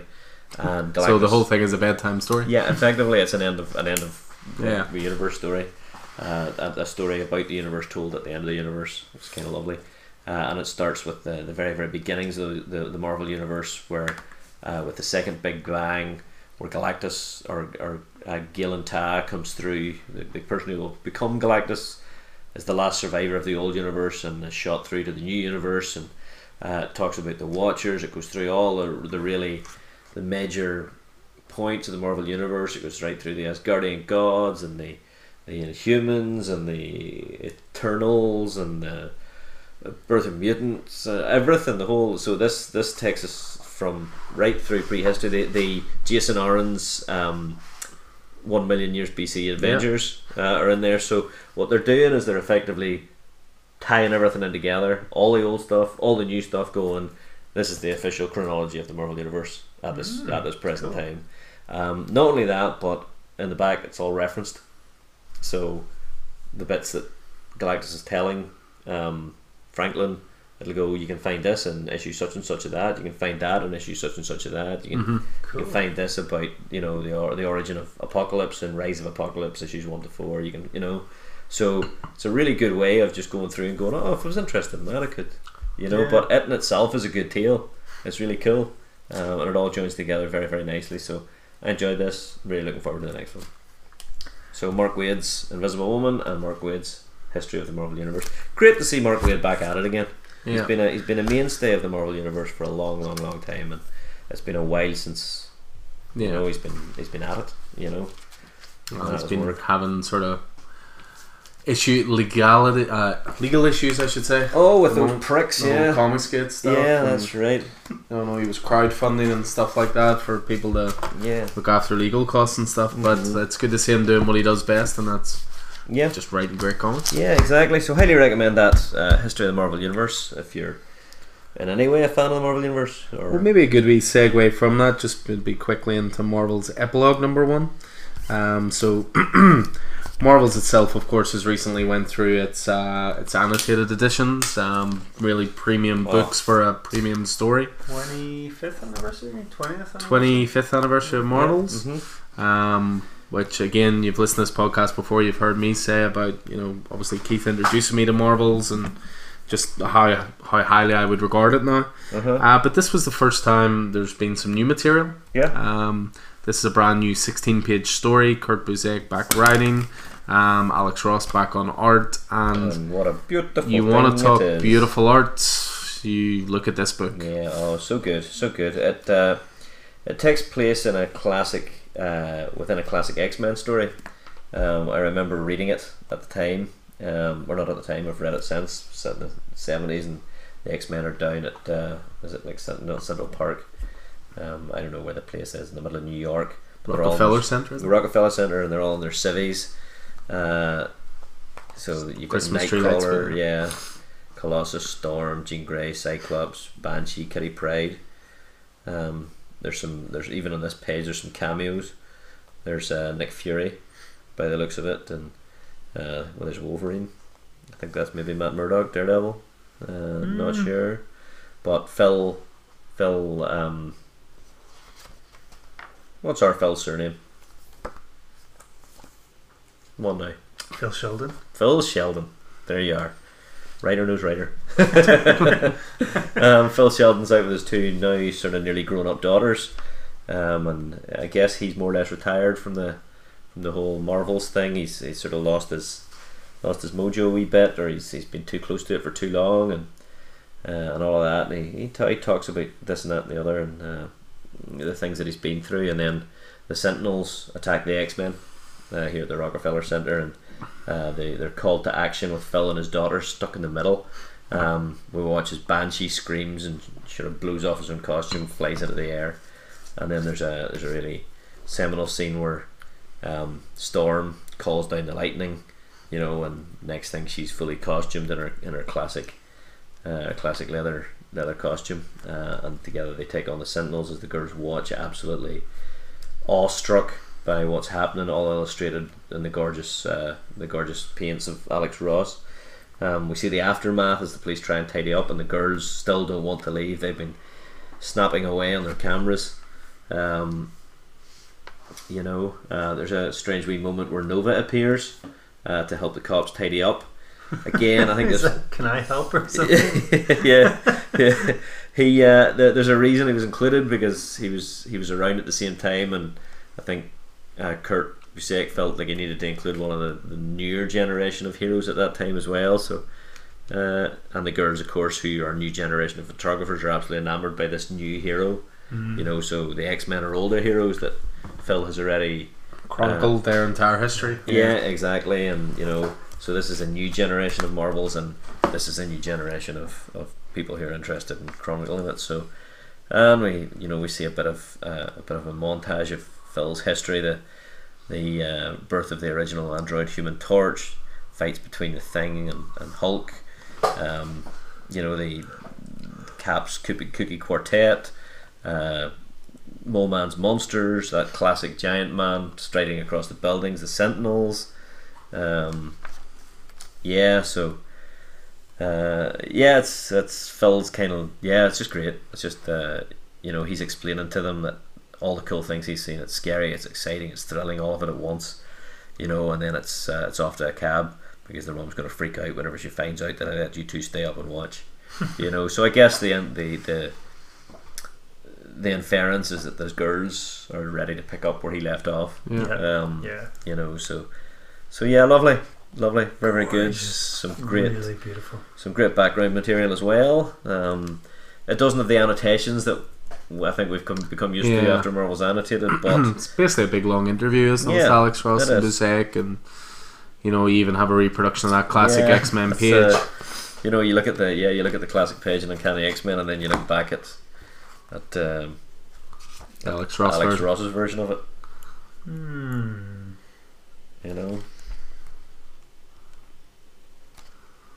Yeah, it's very interesting Yeah, sort of comparison uh, between an older art style. really really good. Sorry, that wasn't really good radio. Everybody and I sat and Yes, marveled at who is that? Marvel So, that. yeah, yeah. yeah, so very very good stuff. Uh, the the implication is is that you know um, I guess this will be the last of Busiek and Alex Ross Yeah. working on Marvels, which is a sad thought, but uh, great that they you know they're talking about maybe they'll come back and revisit it in fifty years' time. You know, Yeah, I mean, I suppose what's interesting because Marvels came out 25 years ago, you could easily do a follow up book, follow, filling in what happened in the 25 years since. oh yeah, easily, With- yeah, The girls taking up the baton from. yeah, yeah. A lot of Deadpool, X Force, Oh, Ghost Rider. Well, I was thinking more sort of Civil War and Yeah. yeah. you know Secret Invasion and you know Well, that stuff was like the, that. that was the thing about the end of Marvels. It was Danny Ketch was the Ghost Rider who appeared. Yeah. He was the kid. So anyway, Marvel's Apple that was worth the wait. Um, good Is stuff. that the what I'm trying to say? Is that Alex Ross's first sequential stuff in a long, long time? Uh, I would say I so. think so, yeah. And obviously he's been doing a lot of covers recently. He does Captain America covers, Immortal Hulk covers. Um, I think it is though. I Is he doing some stuff for Dynamite? I'm gonna look it up. he, he- again he does covers. He's done the Shadow, Green Hornet. He's done a lot of stuff like that. But Mm, um, cool. when you're as good as he is, you only need to do covers. yeah, I would love some original Alex Ross pieces. There's that that particular one of Spider Man standing fighting, standing in the window, hmm uh, fighting Green Goblin. You know, and it's just looking the people looking out of the window. Yeah, It's from their point of view. It's fantastic. Really lovely. Ridiculously talented guy. Mm-hmm. Um, yes, that was Marvel's epilogue number one. Uh, a Savage Sword of Conan, maybe not. Yeah, just a quick quick mention. Um, the Conan books are still going really strong. Um, there's two two real core Conan books. I guess Conan the Barbarian, Savage Sword of Conan, and Jim Zub uh, from uh, I guess the, those Avengers twelve parters and right of other bits has uh, has picked up Savage Sword of Conan from Gerry Duggan um, with issue seven. So. Uh, uh, Patrick Zircher is on the art. Look at that! Isn't that awesome? Um, so, uh, picks up with Conan walking in on uh, what looks like he's uh, a merchant about to be set upon by some lads. Uh, Conan, of course, tears him apart, in some cases literally, and uh, finds himself a job with with this merchant, um, uh, Maratus Matiri. Uh, and Conan is his usual usual self. You know, he's only interested in gold. Um, you know, so if you want to hire me, you best have your skills handy. Um, you know, but Conan accompanies uh, the merchant to uh, the Demon's Den, which is a betting house and bawdry house and so forth and so on, where he is to meet the owner of the house. Conan's a wee bit, what the hell? Um, he meets a mysterious woman, as Conan is often wont to do. Uh, she gives him some sort of fortune-ish type thing. Um, and uh, we meet Caro the Callous, who is the, the owner of the house, and uh, our merchant, uh, who now considers Conan as his brother in arms, and uh, ties Conan into a deal with this game, this card game. Um, you know, Conan's effectively a second. They play this game called Serpent's Bluff. It's a deceptively simple card game, and they actually explain the rules. Each player tries to assemble cards in front of them, totaling as close to 13 as possible without going over. There are special cards that add complications. The servant can eat other cards, adjusting the total. A king protects from a servant attack, a witch allows the player to see a hidden card. Um, all the special cards can be played face down as a bluff, beating the other player to call it out. If they do and they're wrong, a penalty is paid. So anyway, uh, things go bad when Maraudus has a heart attack and dies, and leaves Conan to uh, sheath his sword because he's totally outnumbered, and the only way that he can find his way out of this is to sit down and take over the card game with uh, Callow the Callous, Okay. uh, cool. and thus Hither became Hither came Conan the Gambler. But it was a really great story, and not only that, but they've included uh, downloads of all the cards and the rules of the card game, oh, so you can play it yourself. This Yeah. this serpent's. Uh, It sounded really cool when you said that. Actually. Yeah, I was like, yeah, yeah. that could be. um, awesome. you know, so yeah, so it's, it's pretty pretty groovy. So I really really enjoyed Conan. Uh, the Conan stuff uh, has been going great. Jim Zub on Savage Sword with Patrick Zircher. The art's great. Yeah, I need to get on Savage Sword. Yeah, I think you should. Uh, yeah. Just jot do it. Cool. So Savage Sword of Conan. Um, to one of the Marvel books I'm sort of enjoying at the moment, uh, Daredevil. uh Uh-huh. Zdarsky continues to impress with his uh, take on the life of Matt Murdock at the moment, um, which is very much a Matt Murdock book at the moment rather than a Daredevil book. Mm-hmm. Um, issue 8 has a very simple setup. Uh, Matt has been getting quite close to um, a woman who works in a bookshop he's been enjoying going to. Well, he's been stalking her in a real creepy way. Yeah. Essentially, Yeah. yeah. I mean, I didn't want to go as creepy as that, but you're not wrong. Um, she even calls him a retail creep. yeah. Um, because he. Matt's always been a confident guy, and he always seems to think that every woman he meets is instantly attracted to him. But he his uh, his ego was really badly hurt. I think it was in the last issue when there was no increased heartbeat from her. There was no extra perspiration. He was just like, "This woman is not attracted to me." um, but yeah, she calls him a retail creep, which she defines as a guy who mistakes excellent customer service for affection and flirting. Um, but uh, yeah, the crux of the issue is that uh, he's invited to um, to dinner with this woman. He does know she's married. It's going to be dinner with her husband and family. Um, and then the rest, there is a little uh, interlude with uh, Wilson Fisk chatting with a senator, I believe. Yep, Senator, about uh, legislation that's going to help. Uh, it's going to help um, the governor and uh, I guess.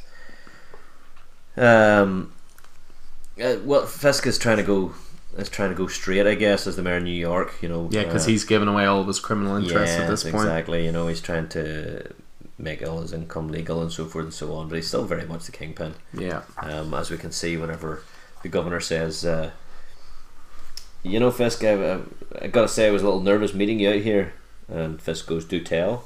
I mean, your reputation. Can I admit something? I actually had my men snipers all set up in the woods behind us in case you know something went south. Fisk goes, "I know." Shoots a bird out of the air. My men were behind your men. Yeah, you're not one up in him. Uh, so yeah, the rest of the issue is just essentially Matt at dinner with um, this family. But what he didn't pick up on was that she's actually married into a crime family. Um, you sort of see it bit by bit uh, with Matt realizing where it's just like, oh shit, and all this kind of stuff.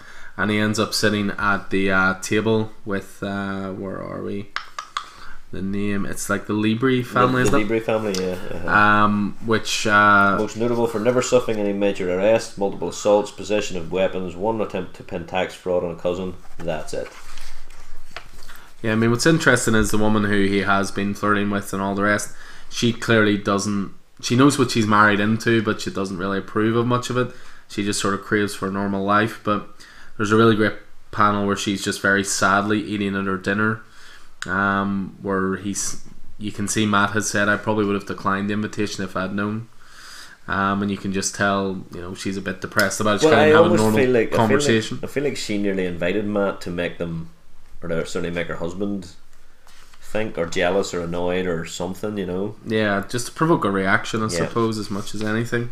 But yeah, it gets quite it gets quite tense. The conversation. It's very cool. Yeah, I mean it's an interesting conversation because it's all about obviously they're a crime family and Matt's very firmly on the side of the law, and he starts lecturing them about how you know the life of a criminal is about theft and harm, and one of them actually starts laughing and says, "Look, pal, you want to talk equality? This entire city is built on inequality. I grew up watching neighborhoods get gutted by the rich, working class people making the city livable. Then the wealthy fucks take notice and swoop in, ban it up, hiking up the rents." Meanwhile, your people, the lawyers in your thousand dollar suits, throw the book at guys trying to get by in a system that won't let them. You know, it becomes a very ethical debate, and it's it's very grown up, very intelligent, and it's very interesting. Um, and as you say, it all gets very tense, and then all comes to a head when bullets start flying through the window, and Matt actually does his best to save all of these criminals, yeah, yeah. yeah. which in itself is interesting. Yeah. Um, but yeah, I'm I'm just really really digging Daredevil. I have read issue nine as well, um, which is a really wonderful issue. Follows that up wonder uh, brilliantly as well. yeah. So Okay. Cool. um, yeah, that's Zdarsky continuing to do the, the Lord's work on Daredevil. uh, but uh, I suppose we'll finish off the uh, the wee Marvel, well, the second Marvel section, I suppose. You wanted to show a bit of love the way of Jason Aaron. Surprise, surprise. Well, for the Again? second time tonight, yeah. I mean, he, he does come up increasingly in our in our conversations, I guess. So uh, this was a nice book, Thor number uh, fifteen.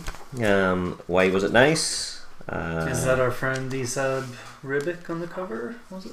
uh, that Or is Mike Del Mundo on the cover, uh, who is also is also the cover is also the the internal artist. It's gorgeous. Um, and it's kind of interesting. Uh, we have uh, the moment where uh, I guess this is the this is the summation and the end of uh, War of the War Realms. Realms. This, uh, you know, so we're summing it all up because um, uh, Odin is now now declared Thor to be the All Father.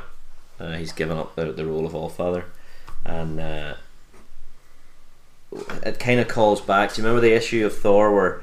we had Thor and Odin fighting, and the whole way through, Odin was talking to himself, going, "I can't tell you that I." yes, you yeah, know, were- So this is this is sort of it. Uh, Thor goes, "Father, you cannot mean." He goes, "By all the gods hold holy, I do, boy.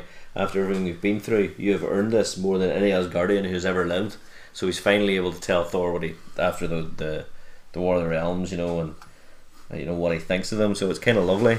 Um, We've got uh, Jane has absorbed the uh, the War Thor's hammer into her into her body and is becoming something something else. Um, so it's all it's a cleanup really from from War of the Realms. Um, you know Loki and and uh, all of that stuff, um, and the, the final the final fate of Malekith.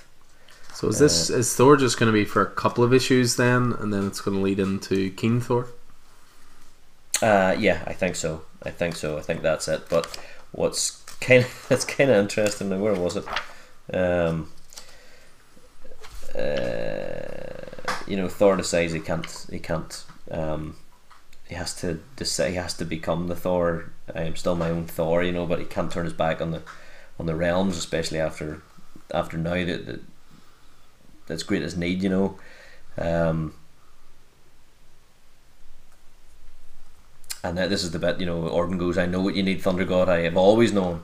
I was just too weak, too much of a damn card, but not anymore. Uh, Odin is the way, uh, and the wrath and the wonder. Odin is the all god. Odin is Asgard. Odin is, and Odin. Odin is proud of you, Thor. Uh, in the name of all gods, I am proud of my son. And uh, he's got all three of the Thors. Remember, if you remember, War of the Realms ended with uh, Thor getting all the Thors from all the times. Yeah. Um, so yeah, kind of interesting. And then we see Malekith end, you know, and it looks like uh, the the gods of death, the goddesses of death, are, are uh, going to use the the mutts that tore his body apart. Uh, and in actual fact, they uh, they make him watch as his younger self is is licked and uh, and plays with all these puppies for eternity. So it was kind of it's just a nice it was just a nice end to to the War of the Realms anyway. Uh, Thor uh, fifteen. We're getting very very close to to the end of Aaron's Run now. Um, I don't know if we if he has any more on the regular Thor. Said there to be concluded. So Yeah. um, I would imagine you'll have definitely one more issue there.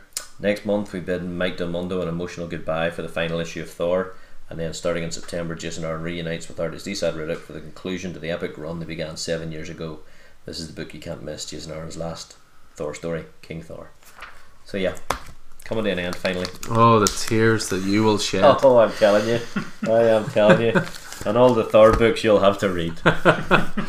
Friendly Neighborhood Spider-Man Six, eat your heart out. the tears will be flowing. Um, but Jay, you were saying there was another Jason Aaron one. Yes, the, whenever we're in Jason Aaron land, we'll we'll pick up uh, Avengers twenty one. Um, so this was a really interesting one, which I've christened the hot tub issue.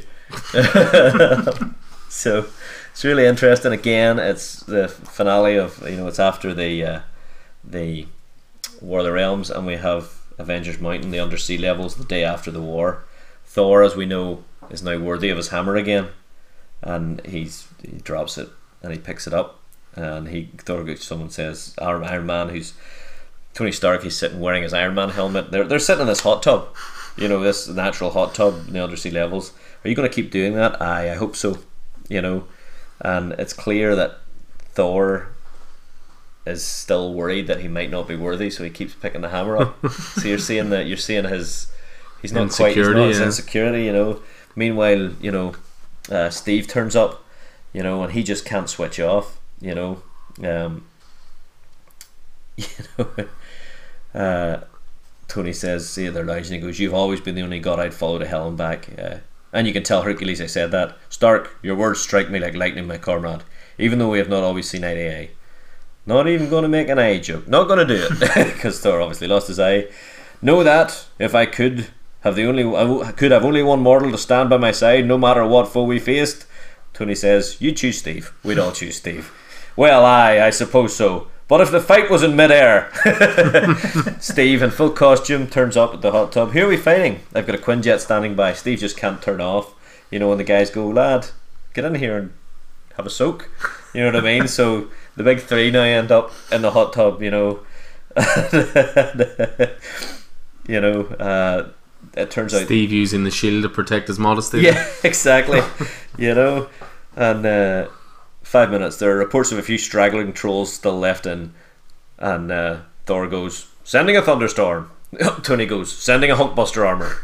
Okay, maybe six minutes. Oh boy, Avengers is, you know, so it's going pretty well. Black Panther, meanwhile, who is uh, in charge, is visiting uh, Phil Coulson, who's up to some creepy things with this mysterious Squadron Supreme, and it looks like he's got a whole lot of original Nick Fury life model decoys protecting him. So that doesn't go well. Um, uh, back in the uh, back in the uh, in Avengers Mountain, um, I guess uh, She Hulk's returning, having uh, having uh, been fighting a lot of trolls and stuff at the end, and uh, Blades they're they're hanging out and uh, talking about being monsters. Ghost Rider and Captain Marvel are out in the middle of the sea taking on the last of the Muspelheim fire sharks, and they're talking about you know Ghost Rider. He's still really insecure about his powers and so forth and so on, and and that uh, they end up heading back to the hot tub. Um, you know, it's uh, Captain Marvel gets in, and uh, interestingly, Robbie Reyes, Ghost Rider, he gets in with a Spider Man t shirt on. He's the only one that's not willing to take off his shirt, get into the hot tub as if he's at school. Like, yeah, no, so it's a really, um, it's a really interesting, you know, you're seeing the Avengers relax in this in this hot tub, and then and then Hulk turns up, She Hulk turns up, says make room. She's completely naked. She goes Hulk coming in. Steve averts his eyes. Oh Lord. Tony can't help but look. Hot tub of miracles. or Thor's just huzzah. you know, Captain Marvel's covering his eyes. so it, it's uh, oh, it's a re- just a really lovely issue. Um, you know about I guess about families, and at the end we've got you know we've got the all the insecurities. You know, uh, someone says, "Well, Oh, look when at those thought bubbles. yeah, I know. Look at those thought bubbles. Yeah, yeah, yeah. You know, someone says when we're all open and comfortable together, Tar- Stark's thinking, I think I'm just a backup copy of the real Tony Stark. Would the real Tony Stark like this hot tub so much? Uh, Steve's listing all the things: Starbrand, the Paralite, Namor, the Squadron, Russians. What else? You know, uh, She-Hulk's in the background asleep. You know, Thor looks around at his hammer and his, his head. He's saying, "What was that? Did I just stop being worthy? I should pick up the hammer again. But what if I can't?" You know, and Captain Marvel, she's getting close. She goes, "We're not ready yet. Not yet. We have to be. We have to be ready when the Kree come." And Ghost Rider, he's going, "I'm still terrified." You know, so it's it's a really lovely, it's a really lovely issue. You know, just of them them getting together and then those final thoughts of, you know, again that's why I miss thought bubbles. Thought bubbles, really good out. Yeah, nice one. Cool. Jason Aaron can do um, no wrong. Well, I'm sure. sure. As if, he, as if he couldn't already not do any more wrong, he then introduces thought bubbles. What a guy! what a guy! One la- uh, any more Marvel you want to throw in there as a quick one? Uh, uh, Fantastic Four: Prodigal Son by Peter David, the first of three Prodigal Son books. Yeah, going across. sort of a little mini event that's Yeah. very under advertised, but based on this first issue, something to Yep. keep an eye out It for. was very, very good, very well written by Peter David. Um, really showcased the Fantastic Four, Shanna the She- She-Devil, and uh, Ka-Zar, and their son. Some really fantastic dialogue, really lovely dialogue um, between uh, Ka-Zar and Shanna's son Matt and Valeria, the son, the daughter of Mister Miss Fantastic. So. Worth a read. It's it's going through Silver Surfer a And one shot, Guardians Guardians of Galaxy. Galaxy one Yeah. shot. Silver Surfer's out this week. Uh, Jason Aaron and Al Ewing on Jane Foster Valkyrie issue one was fantastic. Really, really good. A supporting character becoming a hero. wow. Well, this is the week for it. Um, with the, with Jason Aaron and Al Ewing on it, it's not going to be bad. Jason Aaron Avengers, and we've just spoken about him. Al Ewing, Immortal Hulk. Um, there's some really good stuff going on there. Um, Wolverine Blade was good fun, good crack. Uh, the new arc of Gar- Ghost Guardians of the what do you call them? Guardians of the Galaxy. the death of Rocket that was shocking. Uh, Captain America and the Invaders was just a fantastic. Uh, it was Captain America's first adventure, effectively, wasn't it? Yeah. With uh, with the Human Torch, the original Human Torch was a really great book. And I think finally for me, um, Nick Spencer's Spider-Man Twenty Five was a great story. It kind of has reset the status quo of Spider-Man after Hunted back to a place where I, I guess Nick Spencer maybe was reading Spider-Man at that time and thought I like the status quo with uh, Peter at uh, Peter at college and Mary Jane as an actress and supermodel. So there was a whole lot of wee throwbacks to that, and uh, just a great story. Mysterio, uh, Electro, uh, the female Electro, and um, some really great a really great role for Mary Jane, and the revelation of this new villain that's been hanging in the background and what they're up to. So looking forward to seeing where Amazing will be going going forward. So I think that sort of calls it a day for me. and then he reveals the book at the bottom of the pile. That's one you wanted to talk about, I believe. Yeah, I think at this point, approaching the three hour mark, I think we'll just throw in one more big review, and that'll probably be us for the night. But uh, yeah, easily one of the best things I've read this year. Um, I've been sort of slightly not not fighting Keith on this, but maybe refusing to accept that this will probably be the series of the year. And uh, after I read this issue, I may have messaged him and went, "You might be right." uh, this, of course, is as we talk about every month, but there's a reason for that. It really is that good. And this is Spider-Man Life Story. Uh, Chip Zdarsky writing, Mark Bagley on art, and we've now reached the 2000s. And this was an issue similar to Last Knight on Earth 2 in a way, in that the more I read it, I just kept thinking this can't get better, and it just kept getting better. Um, I mean, even just from the cover straight away, you know, a little play on Captain America's outfit, but also incorporating the Twin Towers there as well. Um, simple but brilliant. A bit like the idea for this. Which is In general? that Spider-Man ages normally from 1962 right up till now, you know. So and it's continuing. So And it's a um, very dark opening. It is, and this was uh, this was a revisiting a story. It was actually a Peter David story, if I recall, Uh-huh. that was not terribly well accepted at the time.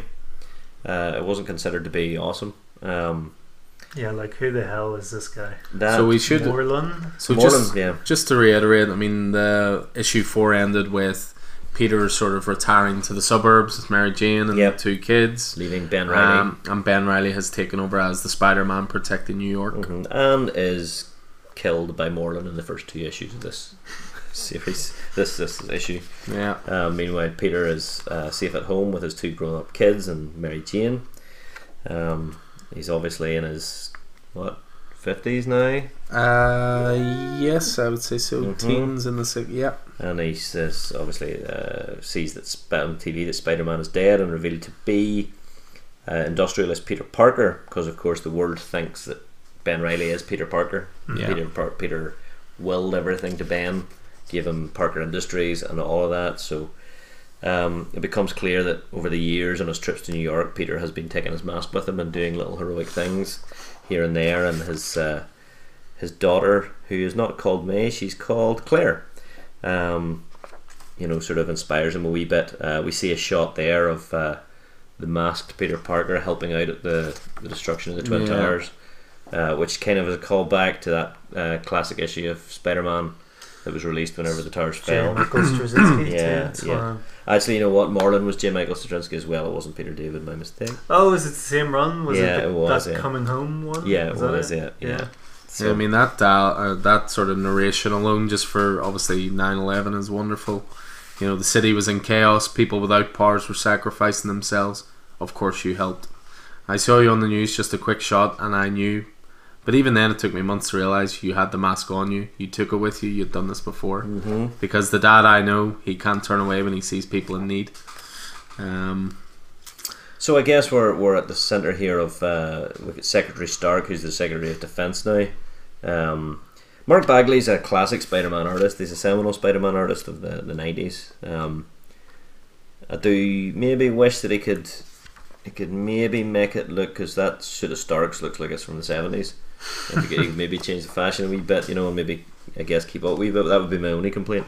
um, so we have Secretary Stark waiting for Peter, and uh, he's talking about the uh, superhuman registration. We're obviously right in the core of the Civil War here. Um, uh, Stark reveals his his Avengers, um, uh, just uh, as as Morlun uh, trying to track down Peter lands with uh, Peter's children and Mary Jane. Um, comes through the wall. Uh, Peter's trying to avoid being taken down by the Avengers because he refuses to register um, until uh, our man Cap and his new Avengers, consisting of Captain America, Hawkeye, Luke Cage, uh, Cloak and Dagger, uh, appear to help uh, Spider-Man out Kind against. of old Avengers. Yeah, kind of old, kind of old new Old Avengers. So, and then of course Stark's Avengers are much younger, and they seem to be analogues of of of Iron Fist, She Hulk, Captain Marvel, War Machine, and what Black Widow. Um, I mean, the way that those Avengers are introduced is just superb. You know that these guys are taking Peter down. That's like Iron Man saying too much work to do, too many people who need help. That's what we do. Peter, unified front, keeping the world safe, and Peter's sort of mumbling a little bit, but he's like, "Not sure. I agree.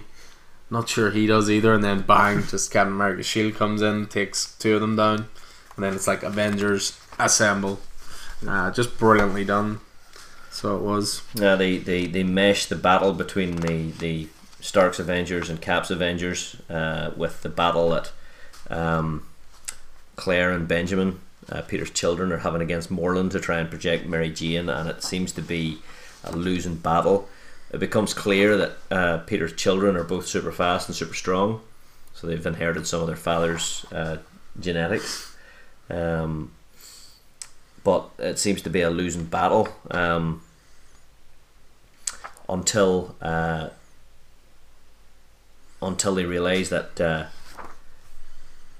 that Claire was able to hurt Morlun while while he was absorbing her life energy. That he's that he's vulnerable while he's feeding. Um, so um, they come up with a plan where Benji will sacrifice himself while Claire takes him out, sort of thing. Uh, meanwhile, in New York, Peter has uh, headed Parker Industries and he's grabbing some of his some of his uh, spider armor, um, changed back into Spider Man. Um, yeah, we, we see that battle finish. We see um, we see Benji, the brother, sacrifice himself. Uh, you know, when Morlun, Morlun feeds on him, uh, Claire takes him out. Do we get the impression that Benjamin is dead here, or Seem to think so, but then Yeah, I mean, even the line is there are too many dead. yeah? You know, in the same line. Um, yeah, I would assume he's dead at that point. Yeah. Uh, so uh, Peter now appears dressed in his new spider costume, and uh, he uh, he uh, has a fail safe that uh, he's built, you know, to take out uh, Stark Tech armor, and he does so takes down uh, the the Avengers all at once using his smarts, rips off Tony's Tony's helmet, and uh, you know, I guess. Um, we realise that this is actually a hologram of Tony rather than Tony himself and uh, you know, I guess we end up with uh, with uh, Cap and uh, with Spider Man joining joining Cap's Avengers, uh, joining that side of the Civil War. Uh, yeah, so and that's it. Uh, Cap says, "We'll deal with it together, son." and Peter goes, "Son, Son. we're both old men, Cap. We need to do what old men should do and leave the world a better place before we go." So that's obvious leading into 2010s. Yeah, great, great. I'm really looking forward to reading this all together. 28th of August cannot come soon enough for this. Yeah, great. Yeah, I mean, we were speculating a little bit earlier about how it will end. I personally think it'll be the introduction of Miles Morales, and then he Yeah. will become a Superman, or sorry, a Spider Man for a new generation almost, and Peter will sort of die happy knowing there's someone there to take his place. There'll be tears. There'll be tears, Alan. Yep, absolutely. So, and he What, still doesn't what is know. it with Spider Man number sixes? Yeah. Mm, yeah. Um, yeah, great. Uh, Wildstorm finished this month. I think it's twenty fourth issue. Uh, looking forward to Wildcats picking up after that by Warren Ellis. Flash Year One finished. I'd say that's going to make a fantastic trade. So yeah, fantastic month. Absolutely fantastic month. And to be honest, we probably could have talked about I think more. there was, yeah, there was a few more that you know, deceased continued to be great. Um, I really enjoyed the Punisher annual. I know Keith wasn't as big a fan of it. Again, going back Oh, to the no, hu- no, again uh, going back to the humor aspect. Yeah, I enjoyed it. I enjoyed it all right. It just was a wee bit throwaway. Yeah. You know, I didn't think it was. I mean, and yeah, Punisher essentially ended up on a spaceship on a s- on a rocket with J. Jonah Jameson battling Yeah, Russian and I've terrorists. got I've got that Venom annual, which is also one of those Acts acts, of of Evil. evil, you know. So Um, Yeah. there was a couple of fun throwaways, things like that. because we also had Transformers, oh yeah, still There's going strong. Green Lantern annual, um, Farmhand number Farm- ten, end yeah, of an and we didn't even talk about Little Bird finishing, Oh wow, okay. but we kind of talked about the hardcover on the last Oh, month's previews, preview. So yeah. Canto you know, number we'll two it. as well. Ooh. Canto's Need a to get that. enjoying. American Carnage finished as well. Um, Ghost Tree number four was brilliant little series from IDW as well, same as Canto.